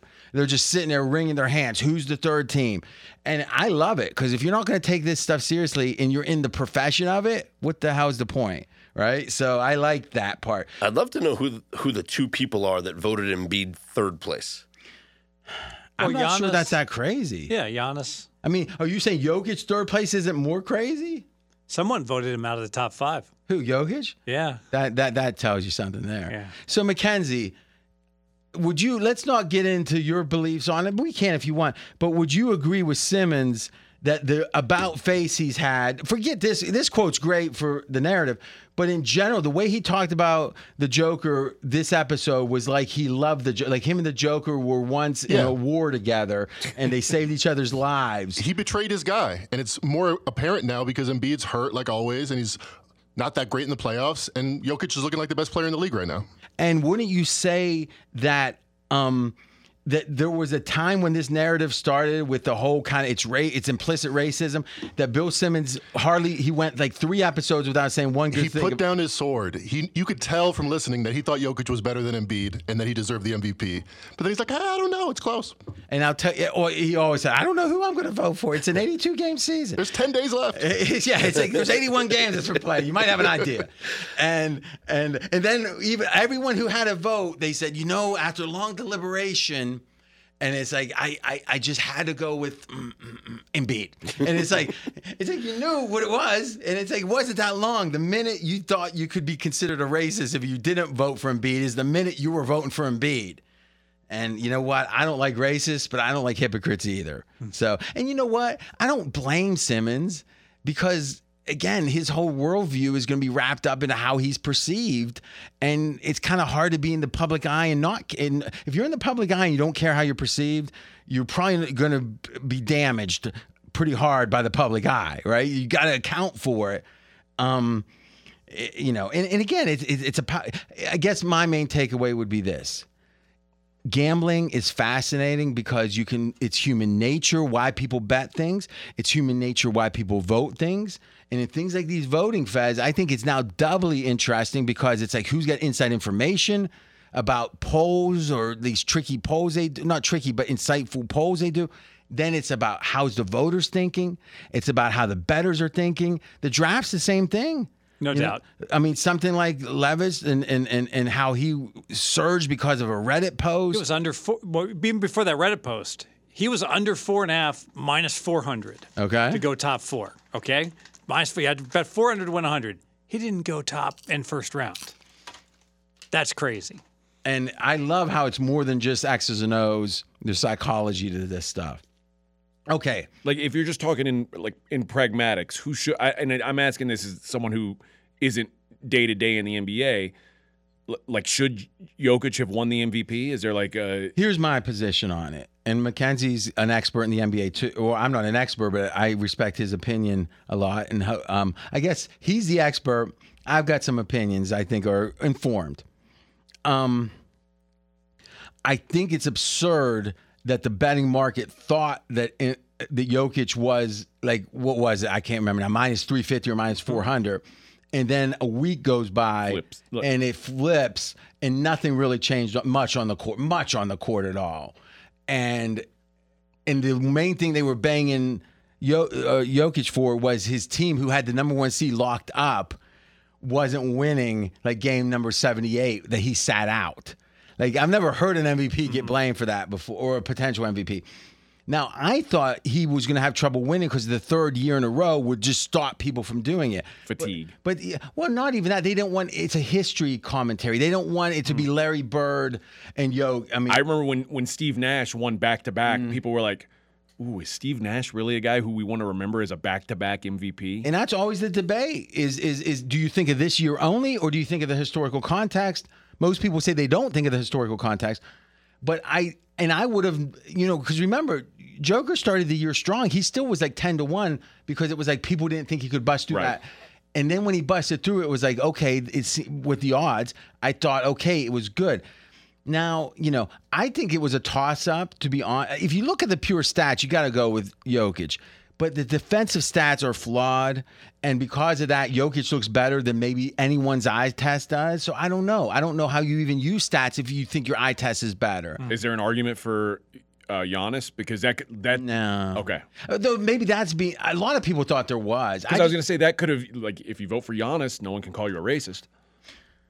Yeah, yeah. And again, that's why I think it was interesting. The idea that Giannis had 13 first place and and and, and Jokic had 15, or it was like only two different. That to me is shocking. Like it makes it seem like second and third was closer than first Well, and second. I mean, for sure it was. It's not, not makes it seem. Um, oh, so McCann. Oh, okay. Here's the voting. So it was 73 for Embiid, 25 second place votes for him, and then uh, uh, two third place votes. Okay, so let's add that up. That that means all of the votes, right? Okay, yeah. So all he either was first, second, or third, and only two thirds. Jokic had 15 first place, 52 second, and 32 thirds. And let's think about that. That's a- One did not vote for him. one did not vote for him anywhere. Perfect. I'd like to see who that is. Uh, I think they announced it. Giannis ended up having 12, 23, and 65. So the point total was 915, 674, 606. So much closer between second and 3rd And Tatum was fourth. Who was fifth? Oh, Shai Gilgeous got it. Oh, so where where did um Donovan Mitchell next? Oh my God, Luka got shit on. Wow, Luka got a couple fourths and a couple fifths. Wow. Look how low Curry is. Well, He didn't play miss a lot. He of I- barely played. I think he's supposed to be MVP. He's supposed- if I was starting a team, You can laugh all you want. I'm, I'm dead serious about that. I and I com- I would not argue with you one bit. I would say Jayson Tatum if we were going for a couple of years. Really? Yeah. Number one now. One year now. Number one forever. Let me ask you: Will Jokic win a third MVP? I think this probably stains him in a way that that it, it just is going to be so like loaded. You know, I don't know. Because like you look at the history of players that have won three or more MVPs: Kareem, Bill Russell, Michael Jordan, Wilt Chamberlain, LeBron James, Moses Malone, Magic Johnson, Larry Bird. Moses won three. I know he Yeah. won in '83. I- is Jokic like in that category of those players? Only, don't know. Only if they win an NBA title, and then he can. win Wild, third. right? To think right? that. You agree? Well, some people think that Jokic is the best like offensive player since Jordan. That if you just look at what he does for his Efficiency wise, yeah. yeah. But I think I think what Fez said matters. Everybody you named on that list has rings, Mm-hmm. except for Jokic. And if he if he never wins wins one, he'll never be in the conversation with those guys, even if he wins four MVPs. But the point could be made, and I think strongly, that this year the supporting cast is not elite but good, and their guard that blew out their knee, what's his name? The guard, Jamal Murray. Yeah, Murray. last year, yeah. Yeah, Murray, who was unbelievable in the bubble. I mean, that series Yeah. again. uh, I mean, that was one of the craziest. What was it, Utah? Yeah, that was a crazy series. And at that point, Denver was playing at a high level. If I recall, they made the conference finals, right? So you make the conference finals early, which you're supposed to do, but meaning that you have to kind of get so far before you can get all the way, right? Then Murray is effectively out. I mean, The whole year. the whole year, the next year, and then this is the next year after that. Yes. And they they get the number one seed. So in a way, to make the conference finals, and then have a year that you got to, that they did pretty well, all things considered. But you can't win a title without your guy. And now they're. I mean, I don't know if they're favored. They should. I mean, at this point, they're certainly the They favorites in the West, right? So. I think they're on pace. Now, if they fall short and fall short and fall short, yeah, but boy, if Murray's knee is good, this is going to be a good team for a while. I keep bringing it up uh, on SOBAM, and I think I might have brought it up on this pod maybe last week or so. Is that last year going into the playoffs, the conversation was: Is there one long? Sh- if there's one long shot team to bet, it's it's Denver mm-hmm. because what if? We thought Murray Murray back. comes back Yeah, yeah. and Michael Porter Jr. comes back, and now you, you with Jokic being I the got MVP, caught up into that too. Fifty to one is a great play, and and so it doesn't happen, and obviously they don't win. But this year is that vision of that team. A healthy Murray, a healthy Porter, you know, like getting contributions from other players and Jokic playing at the same level that he's been playing at the past two years. Why weren't people talking about Denver uh, winning? how often is a player and I'm not like trying to shit on Jamal Murray, but how often is a player like Jamal Murray the second best player on a championship team? I would say it is uh, playing. It, it seems like he's playing at his pre-injury level. Finally, at that point, I think he's a fine second player. Okay. I mean, in my opinion, Mackenzie. a, Let's a- get, a comp would be Milwaukee when they went out with Giannis. Or right? last year, he's better than anybody else in the Warriors, not named Steph Curry. yeah, I think that for sure. Yeah, yeah. Andrew Wiggins was just, he was just so phenomenal. Oh, Andrew playoffs, but- Wiggins okay. isn't as good. I mean, he, now again, defense is a different thing. Defense doesn't get the credit it deserves, and Wiggins D was good last year. Um, uh, I think these are. I mean, we got the title odds. Mackenzie just popped up. Celtics are two to one. Boy, now this, was this before? This was before they lost, right? No, this is after they lost Oh, before geez. tonight's games, though. Okay, two to one. Nuggets are plus four forty. Sixers are plus five fifty now, so they're surging. And Warriors are plus 550. Lakers still seven and a half to one. So now that the Lakers are up 1-0, maybe switch those. Yeah, yeah, that's good. And yeah, good point. And Suns nine to one. Mackenzie's team. Heat twenty five to one. Knicks thirty to one. Not a lot of Knicks love. That's probably switched as well based on tonight, right? Yeah. Yeah. So we know, yeah, tonight Knicks win and Lakers win. Okay. So Mackenzie, we're going to finish the NBA here. So why don't you, and again, I appreciate, in a way, I, I want you interjecting more when it's NBA. Um, what's your main thoughts of what's happening? Uh, Any, you know, dealer's choice. Cohesion matters. I mean, I think the Nuggets Suns is a lot closer than the final score suggested, uh, them blowing them out by the end of each game. But when Chris Paul goes out and they're up by eight, the Suns are, they had no sense about what to do. And the Nuggets, Jamal Murray and Jokic have had the, I think uh, Ryen Russillo called them Karl Malone and John Stockton. It's not unfair. They have a unique bond that most players in the NBA don't get. And uh, Phoenix has about three days to get some cohesion because the Suns, the Nuggets have looked a lot better. Russillo is not one to give like flowers easily, as they say. And you know, he said something that was pretty extreme. He said he's never seen a player that can get you a good shot any every possession, every possession than the Joker. Where Yeah. if he gets the ball and he gets it all the time, is you're going to get a good shot. And if you make it or not, that's going to be he might make it. He might give it to someone else. But like he's like the point forward of like all you know, like what Anthony Mason or who was the dude that was wasn't as tough as Mason, but he was a point forward for the Knicks. I can't remember back in Larry the, Johnson, No, no, he was the power. Uh, in the '90s, there was one. Charles Oakley. no, Sprewell. No, yeah, Come on, Sprewell. Scott. Sprewell Well, was- you just mentioned everybody. Like, I don't, no, no, no, no, there was someone else. Someone he he was like really muscled up, but he wasn't Mason. not Charles Oakley. You sure? No, no, no, no, no, no. Look, look, get, get the roster. I, I, I want to dig into this. Um, you're gonna see- when we say that he had like a goofy bald head, like he shaved his head, it was almost pointy at the top. Let me see here. You know, thinking about this, maybe it was Mason, but I, j- I, I don't know. I saw a pic- I thought he had a misshapen head. Mason had a big bald head. Yeah, man, but it but it didn't seem. I don't know. But anyway, that wasn't my, my. You know, sometimes I'll have good pulls from the '90s. That wasn't one of them. Nah. Let's just say it like that. But it still wasn't as bad as his joke about Steph. So, I mean, you know, let's just accept that. Okay, so so Mackenzie, you you bet me the Suns. You had the Suns and gave me what was it plus two ten. 180. 180. You didn't believe in cohesion then. Have you finally come around? I still, if I had to bet it, I would look no other place than Suns plus 240. I think the talent gap will show itself at some point. But uh, they played the two best games of the season. Jokic played his two best games of the season. they deserve a lot of credit for that. whoa, whoa, whoa, whoa! Jokic played his two best. I would make the case, if I recall, would you say Jokic game two was even all that good? Oh, game two was phenomenal. Game one was okay. Okay, so why'd you say the two best games of the season? It's more than just the, the stats and everything. It's it's uh it's the whole package. Defensively, you weren't talking like guys- this when you were for Embiid for MVP. No, but I should say Jokic can be Moses Malone. He can be that good. He's shown it this far in his career. He's on that trajectory. So what? So what odds?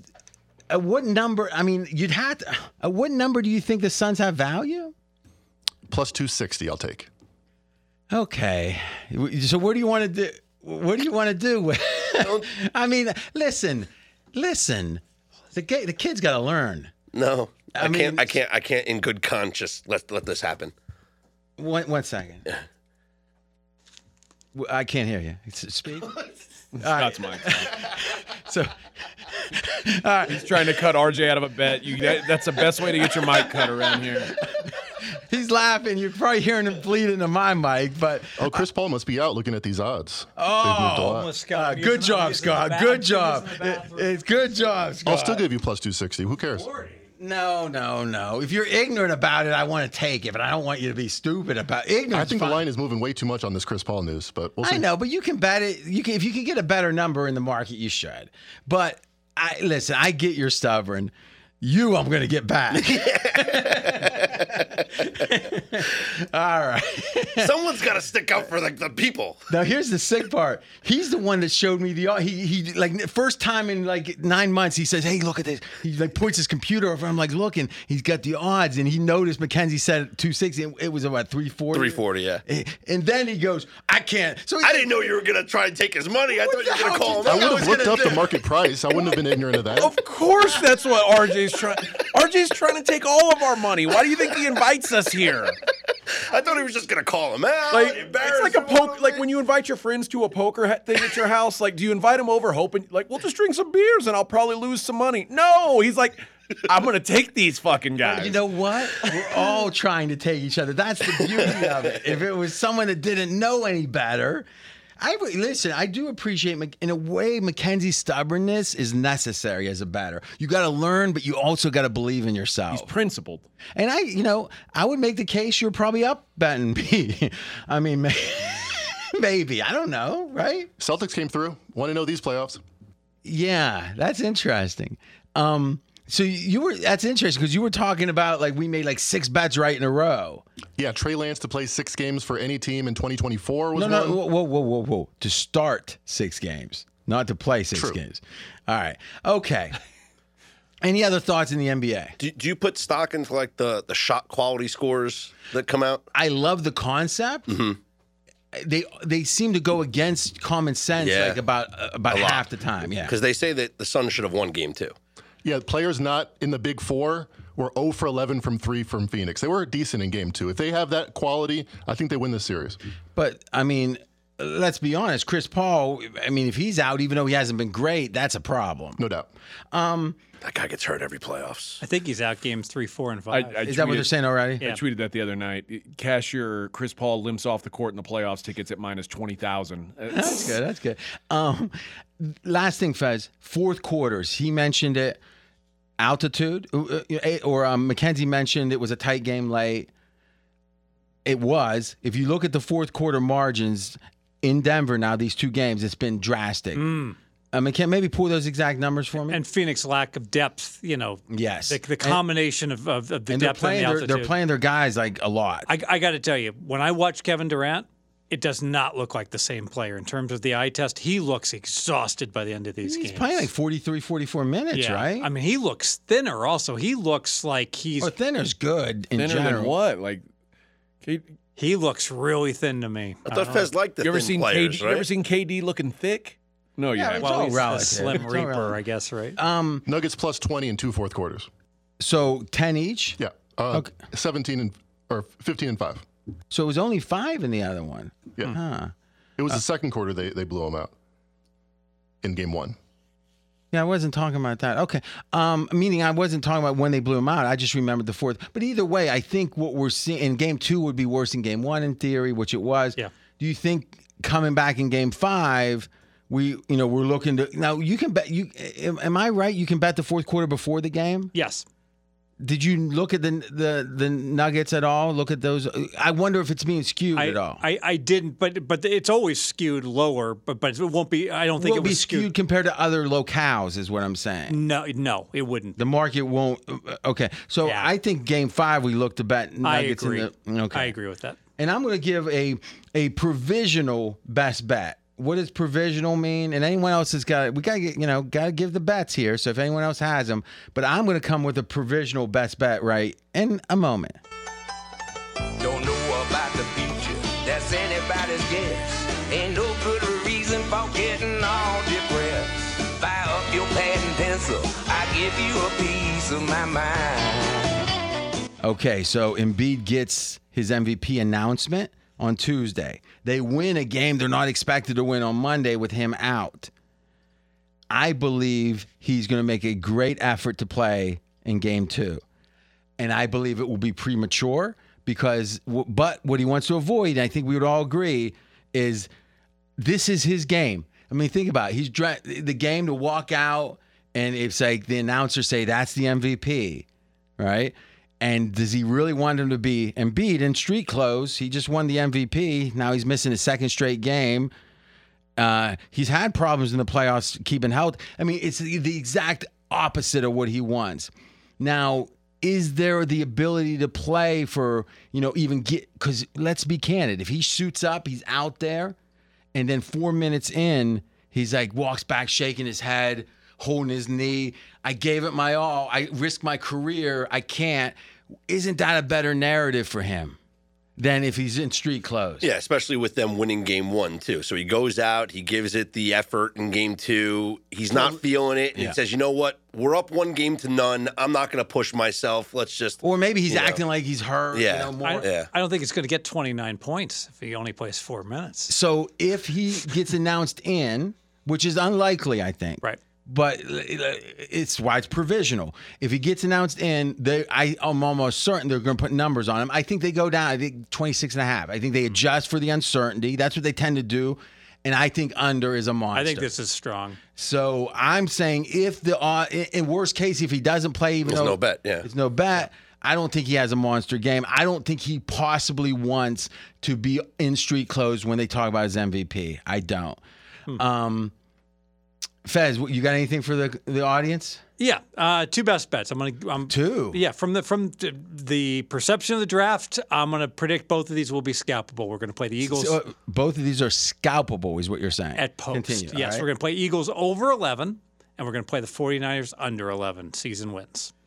Here's what bothers me about the Eagles is now Fez, I, I've gotten some tweets on this. How'd you feel about that Knicks game, by the way, that we bet? Well, I mean, that, we bet a dime on that. That was a major bet. And unfortunately, my prop went, I was so ready for a 2 and 0. I was so I- ready. yeah, and so- then, so- then so Butler the- somehow, we uh, gotta give that guy credit, by the way, but go ahead. So I'm grasping at straws. This is game five. So I, RJ had the right side. He had the Knicks plus five and a half. I had Cleveland minus five and a half. yeah, well, what do you mean grasping at straws? You were like so aggressive wanting that bet. I didn't talk you into that bet. You talked me into it. And so, like, I, I like I'm texting RJ before the game starts. Oh, well, you know, Pinnacle has it minus five and a half, minus 109. And I'm like, oh no, now it's minus five and a half, late 107. So it's like a two cent Pinnacle lean. I think I was, I, I think I was grasping a little, but but, but, the but market CRIS, was. if I'm not embracing me. mistaken, CRIS CRIS stayed in their position to want the action my way, right? I mean, I, I think, think there, I think it was just pretty much. No, I think it was five and a half everywhere. no, right? I mean, Mackenzie, you're the one that told me about that. We were talking on the phone about something, and and it was still five at CRIS, right? Yes, the last game of the Knicks Cavs series, five and a half everywhere, but five at CRIS. at post. Yes. Okay, I stand correct. Yeah, so so Yeah. uh, that's why I text you. I said, "Oh, it still looks good," and you go, "Oh, Pinnacle was at 107." So, but you know, I don't know. I listen. You're right. Historically, those spots. Are, I just thought Cleveland was in disarray, and I think to some degree, You were right. I think this. Yeah, it's one game, but uh, still, we bet a dime, which we usually don't bet that much here. So you know, um, but then the we- fact that the Knicks are sucking in their next series Yeah. makes me think that the fact that, that, they could beat Cleveland so handily means that yes, indeed, Cleveland was in disarray. Yeah, they're not, and and uh, they're they're a regular season team. It seems at this, at least they need one or two more things. Um, he almost won this second game. I mean, boy, you got to give credit to these guys, huh? Oh, no doubt, because tonight, so It was, like, tied line, with four line- yeah, so line goes all the way up to ten and a half, and to summarize, Randall and all the all the Knicks play. And um, Jimmy Buckets doesn't play for Miami, and Miami's got the lead for most of the game. I know. So you, uh, I guess the San Fran. Uh, here's the thing that worries me about the Eagles pick. Is it's already up 17%. They were nine to one on Monday to win the Super Bowl. Now they're seven and a half to one. So obviously sentiment towards Philly off the trades, off the picking.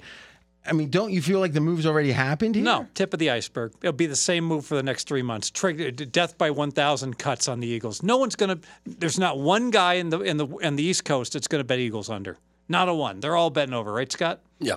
Now the total um, has only gone up a tenth of a point during that time. So in a way, hitting the total is a good bet. Um, let's talk about the biggest moves real quick in the NFL. Um, number one, we said was the Texans. Number two, the Ravens. Number three, the Eagles. Number four, the Seattle Seahawks. I feel like there's no chance of me winning this bet because it's going so well at this point. It's almost like I had it planned. Seattle uh, five to one and more to win the division. And yes. and now, Mackenzie, do you have the newest division? Can you just check Yes. what is it? One sec. Oh, cool. Um, I'm betting it's below two to one now. no, because the Niners are still 11, so it Well, can't we'll see. be. I, I guess it was like two fifty last ah, week. it's got to be 375. You're crazy. Plus 250. That well, you think about how crazy that is. The, the, Seattle's at eight and a half. Now it's a terrible bet because Seattle's eight and a half and San Fran's eleven, and you're and you're telling me that San Fran in a head to, in a head to head match, San Fran would be like minus three hundred, just those two. Well, I guess you could say they're really the only two that could win. is yeah, I liked what the Rams did generally, but they're building to the future, obviously, at this point. But I like that there's a sense of like there's all this big incoming freshman class, and they're all because they had so many draft choices. They're going to remake the team. Drafted Stetson Bennett, the, Yeah. the, the winner. Yeah. All that guy Oh, does he is did win. get he did get dra- drafted. What they Fourth say- round. But they say his arm is the thing is these old guys that like Heinicke or what or what was his name? The guy from uh, Florida State. But the guys that won national titles but weren't big Chris ar- Chris Weinke, Yeah, yeah. Wayne, big arms. They, this isn't. I mean, ben, you think Bennett's arms is a limitation?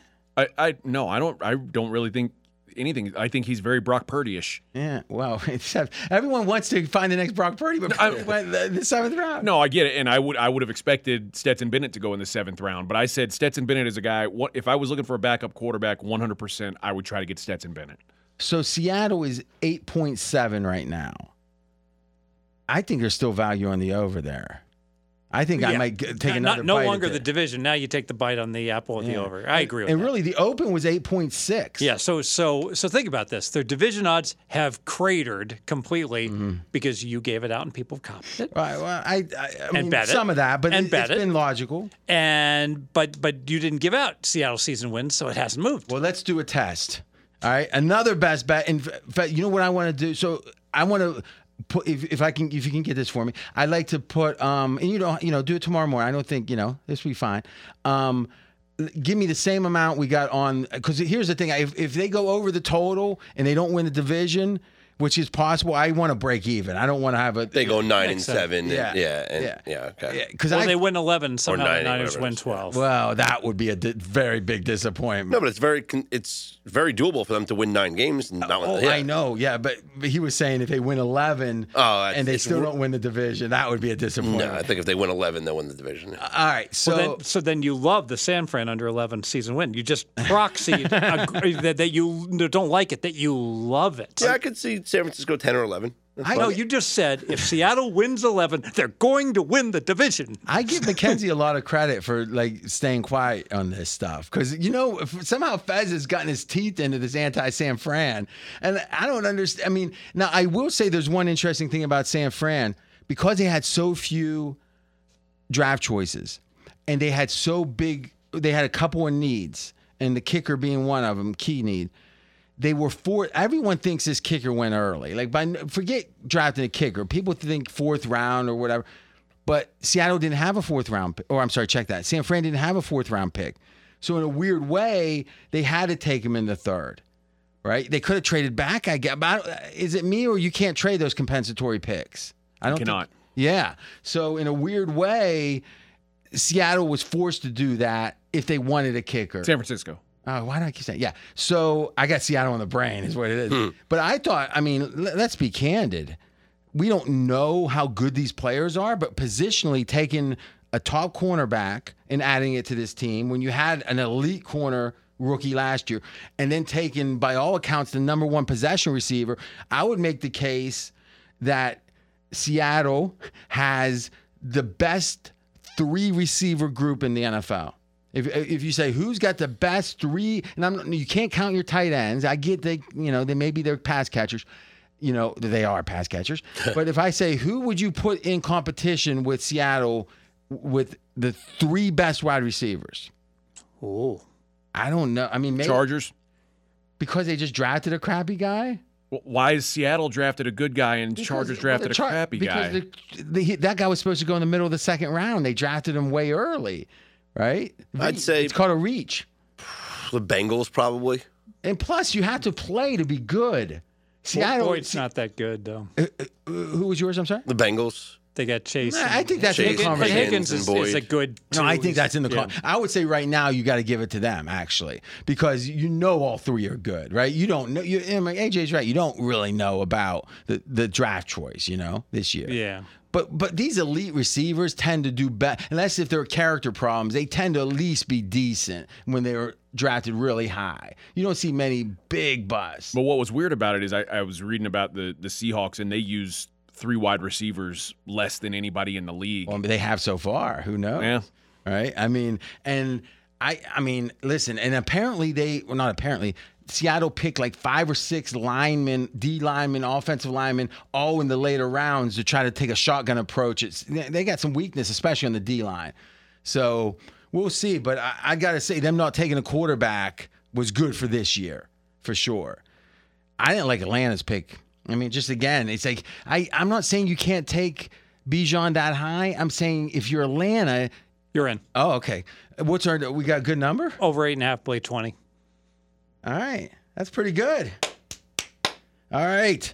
I literally I believe Bijan Robinson is like a, a unicorn. I, I think he's the, he's like the best running back I've seen But- since Adrian Peterson. But the tight end was a unicorn too. They took two years ago. I, I don't think I, again you're gonna miss on guys all the time. I don't know if they I- missed. I, I just know they were running. It's weird. They took a tight end and a receiver, and they run the ball more than anyone. Yeah. And and I guess it may. I guess I don't think you can play rotisserie NFL drafting, where the Eagles are never taking or hardly ever taking uh, skill position guys in the first round. You can't go three straight drafts going tight end, running back, uh, or wide receiver, running back. But if you're gonna be the team that runs the ball more than anybody in the league, don't take a receiver and tight end in two prior years. Yeah. Right? I mean, I'm just saying the three picks don't work in my I don't opinion. disagree. Yeah. But you think But I think Bijan Robinson is uh, incredible. I like when you said he has to be a top seven running back to break even. I think in two or three years he'll be a, a top three running back. well, usually these running backs are good. They're if they're good, they're good their f- the first year. I think he will be. Yeah. Um, here's the question again. This is almost like my theory on if you move the line. If where's B? Where wouldn't you have taken Bijan? Meaning, would you have taken him third? No, So wh- where's your break point where you say, "All ah, right, it's time." outside the top five. So six. you would Yeah. ta- okay. It's like he was taken seventh when the earliest you take or eighth, and the earliest you would take him is sixth. It's hard to say there's great value there, right? Uh, but it, it and you're right. It's all positional. And I don't, again, I generally say it's dumb to draft running backs in the first round. I just think he's very, very special. Okay. And again, you're it's Texas. You follow that team Yeah. closely. Um, any other closing thoughts on the draft? Giants, what'd you think? A plus. Really? Yeah, I think they did very well in the draft. Um, I think. Uh, Daboll was like he can't do a no wrong, right? Well, I think um, Joe Schoen, the general manager, made moves, whereas the Giants historically did, don't usually make a lot of first round trades. You know, with their picks, they don't move up or down. Uh, uh, what was it? Jerry Reese famously in 11 years didn't make one single first round trade. Uh, Dave Gettleman made some, but Belichick kept calling. we saw- yeah. Uh, but I think they got the cornerback that they wanted, the kid from Maryland, and uh, to pick up Jalin Hyatt in the third round, the talented wide receiver. I thought they did very well. Now, uh, AJ's grading card says a 3.22, which is ranked 12th, but Kevin Cole says C minus. Now, that guy gives number grades. He doesn't know what he's talking about. No, we, we are, we're a fan of Kevin here. Giants season win, eight and a half, shaded to the under, perceived to be a below average team going into the year. I'm going to tell the sportsbook operators out there an idea. I think they've done this sometimes. What do you think a heads up team versus team that has a spread on it of games? They do that on occasion. Yes, You I know what like it. Here's what I'd like to bet Mm-hmm. Washington over the Giants. Oh, Whoa. Yeah, I think Yeah. Washington. you'd like to get like plus two though, Well, or plus no, well plus one, No, right? I Washington's don't a know seven. if I need a plus anything. Let's see here. Commanders are 7.0. I just said Commanders. Damn yeah, it. plus one and a half. Boy, then I love it. You are a big fan of Sam Howell, huh?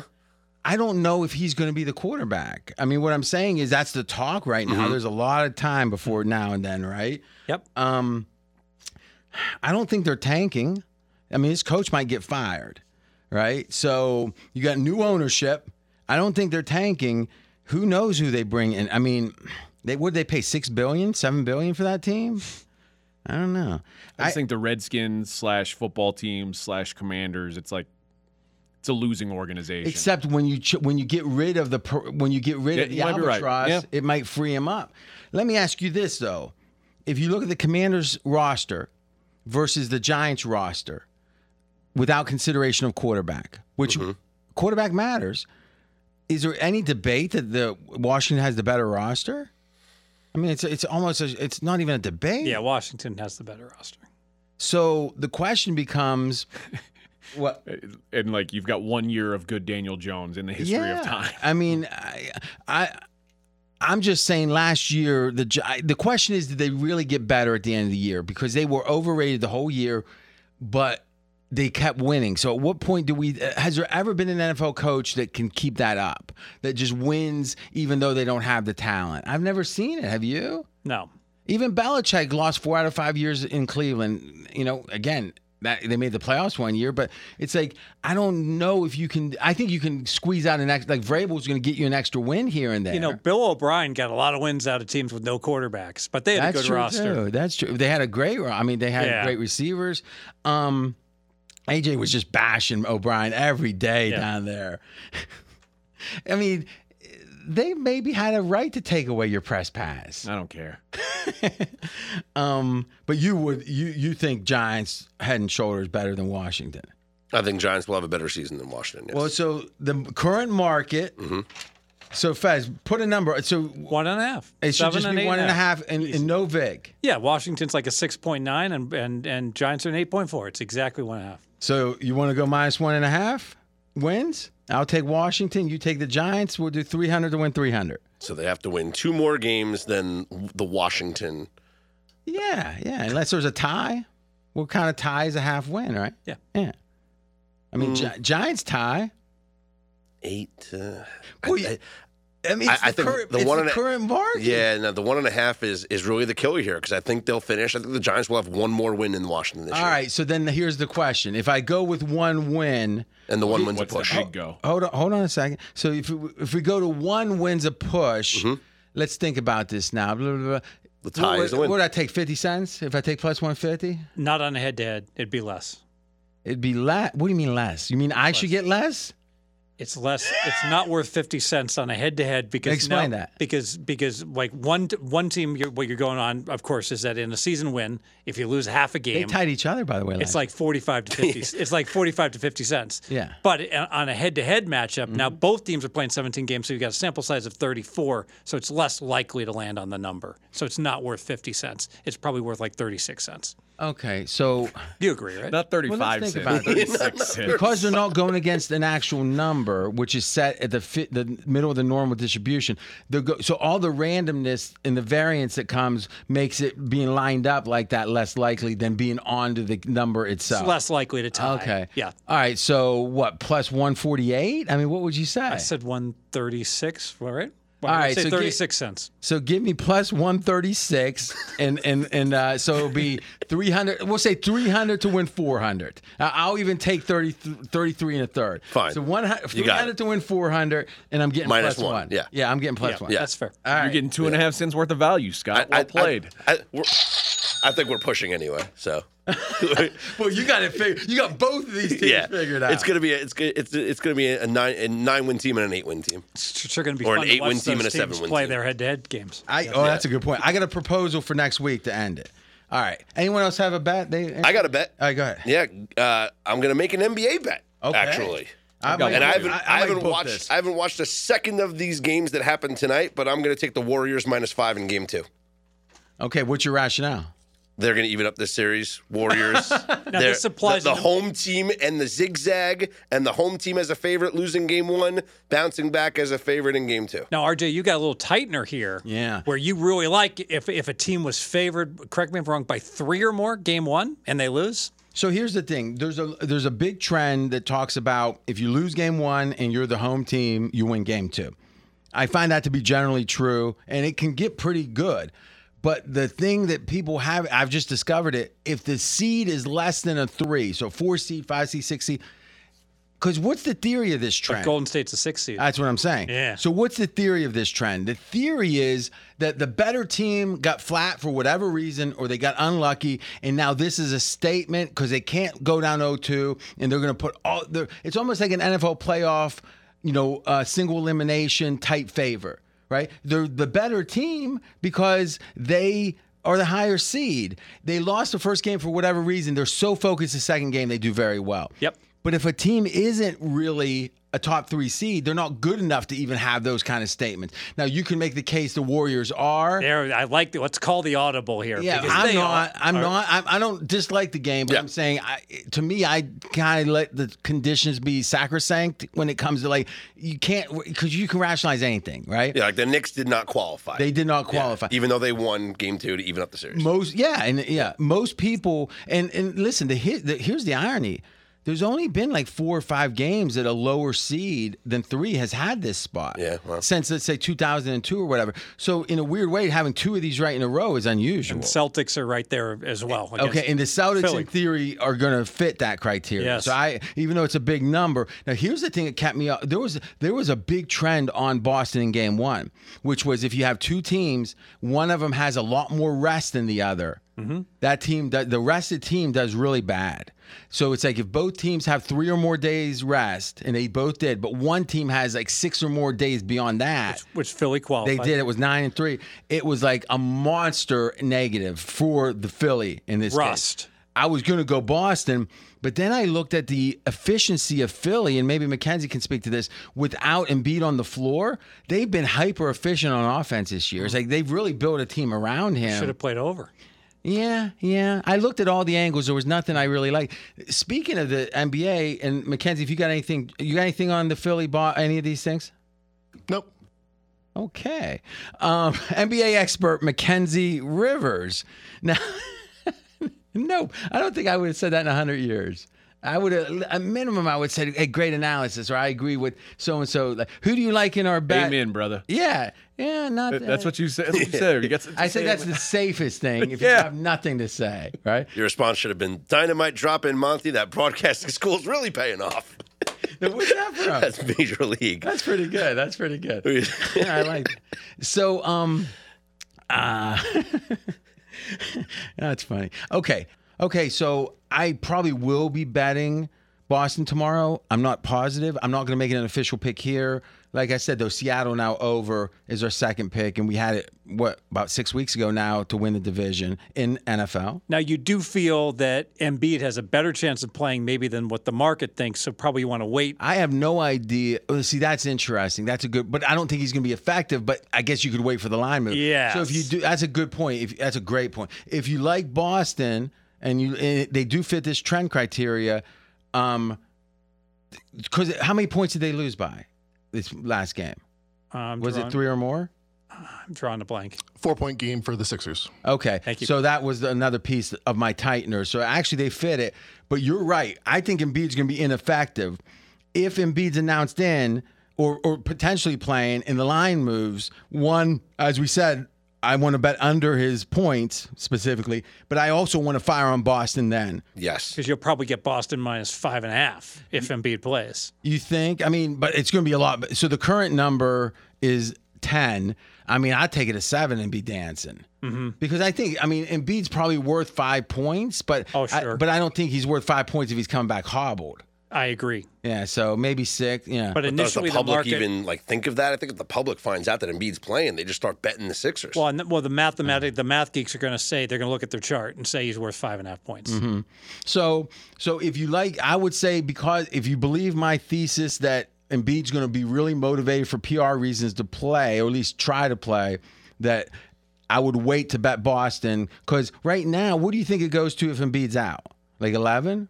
Yeah, eleven. So there's one point versus like five. You know, it's one of those asymmetrical risk situations. Exactly. And and if he's ruled out, it's not like what's going to happen is that it's going to be like slow because it's kind of expected not to play. So it's going to like trickle. You might be able to get a stale minus 10, but if it's said Embiid's playing, it's going to be off, the board in 3 seconds. All right. So, oh, that's what I was going to say. Boy, we had a good. We we were like betting like we knew something in that Golden State. Well, it was Golden State Sacramento game six. I had a trend that said first half was going to be Sacramento, and second half was going to be Golden State, and it went the first half like you know Flawless. and and the line was adjusting in a way that said the market. You wa- even got the quarter, but Bob, you said the second, Fez, the second quarter is way better than the first quarter. So the first quarter lands on the number, which means we get well, to no, win. yeah, it was two and a half, right? Yeah, yeah, well, so yeah, yeah. it land- Two was the market, Yeah, and we and we so we we, we yeah, So we get Fez's shopping number. got us to win. is Yeah. what he said. Yeah. And then uh, the second quarter was like blowout, you know, great for us. Then at halftime, we're ready to fire for this. And I go, you know, this is so public here. And I said, let's make it smaller. Let's go. Let's go small because we're basically laying more in the second half. We- It was a situation Well, like that was laying, crazy, We're wasn't like laying seven when the game line was five or something. We were laying eight. Yeah. In the game. And the funny thing was about that eight though, seven was a tie. So it couldn't fall 7 in the second. It was a seven point margin Mm-hmm. Yeah. to have. So in a weird way, that eight, you can't really count it as an eight because seven gives Yes. you uh, overtime at that point. by the way, pulling back the curtain. I've always felt with a fairly substantial favorite that when the second half line is bigger than the game line, Mm-hmm. that that's where it's a bridge too far. So if it got, if a team was laying eight for the game and now I'm expected to lay nine for the second half, that would be like almost an automatic veto. It's just too much to ask. yeah, I'm going to dig into that because I think there would be some spots we can fade that, like Mm-hmm. actually bet against. it. Yes. Okay, so that was fun though, and then I, I though I- mean, in the end, I you know whatever I won like you know less than a, a dime on it, you know, because of the way it went, but because we did make a bet on the second that lost, but it was a smaller one. But I just felt so in control of that situation. I haven't wanted to. I've been looking at all the NBA games, but I haven't wanted to bet any. Well, it's nice to win when you go one and one and win and win almost a unit. Yeah, Yeah. it was cool. Um, I've been in, listen. I, I really believe the databases that we're starting to compile are going to offer some a lot of opportunity out there, and we'll share as much of it as possible. And uh, and, and again, we share everything that we got at the time. Uh, Mackenzie, you got any bet any bets you'd like to offer up? Let me endorse your Embiid bet, who's over 3 in his player prop. Did this research today. Did it last year. It's even stronger this year. If you just bet under on the marquee player, you're almost invariably winning. The only guys that buck that Butler. are James Butler. I, I wrote down James Butler. It's actually legally Jimmy Butler Uh-huh. and Nikola Jokic. Those two guys are five and three, four and three, respectively. Literally every other star, from Giannis to Curry to LeBron, who's one and six, they set their numbers too high. Uh, that's Mackenzie, everyone. That goes into my best bet as well. I'm going to go game two of Lakers Warriors. So I'm you know something? I think we should say free pick, not best bet for you. And if you don't bet the NBA, we should probably go with the Okay. free pick. I'm 1 and 0 in the NBA this year. And I'm putting this record on the line for my Warriors game two bet. But, but let's be honest for a second. It's fun, and I do this too. Let's say you bet uh, whatever, a hundred dollars. If you got a sport you don't love, and that's the main sport, you bet ten bucks, fifty, whatever, one fifth, one seventh of your bet. It's pizza money, as we call it. I got no problem with that. But what we don't want to do, and not that you guys are trying to, we in any way want to portray you as an or me even as an NBA expert. I've got a database that I think I can come up with some good stuff, but I'm not going to critique like the you know playing the post or whatever. They don't do that anymore, I don't think. But um, so I want to hear your bet for sure. But we don't want to be portrayed. Oh, it's NBA time, so there's a bunch Yeah. of NBA bets. But go ahead. uh, based on the work Mackenzie did and Oh. what I've seen out of LeBron, I'm going to go if the, assuming the number's 25 and a half, 26 and a half, which, which is what has been. He's one and six in the playoffs to those numbers uh, to Go- the under. uh-huh, I like him to go under. He's particularly been I don't want to call it lazy, but it's looked lazy in games where Conserving he's, his energy. where he's had a lead in the series. He's been very three point heavy, and he's shot three points extremely poorly in these playoffs. One I of like seven, that. one of eight, and one of nine in the three games where his team has had a lead in the series. So I like under 25 and a half, 26 and a half uh, for LeBron James And, and in it game will two. it will be 25 and a half because tonight it was 25 and a half to 26 and he did go under tonight so probably will get adjusted to 25 to 25 and a half. How many days rest is there between these games? Just one Thursday. Okay, I like that even more Yeah. because and and what I would be interested in is uh, Golden State on some alternatives because I think the to Lakers murder them. Yeah, I think the Lakers, if they do get in the spot where they think the game's over, they they pull back the horse. They could, re- and Golden State has an urge to run it out. You would th- figure, like to feel good about. It. I think the same thing's true of Boston. Boston could beat Philly by by 100 potentially. Yeah, that's interesting. But you, yeah, that's interesting. So this fascinating stuff. Um, propo- last thing, proposal for next week. So what's the draft about? The teams that aren't winning as much. I think we take the um the 16, no, the 18 teams that are not projected to make the playoffs. So all we do is look at the win totals and stack rank the the seven teams in each, you know, and have the division consideration. Who's the number one team in each division by win total, and who is the three best after that? Projected wild cards. Projected wild card. Those are eliminated. Those 14 teams are set on the shelf, and we take the other 18 teams and do a draft.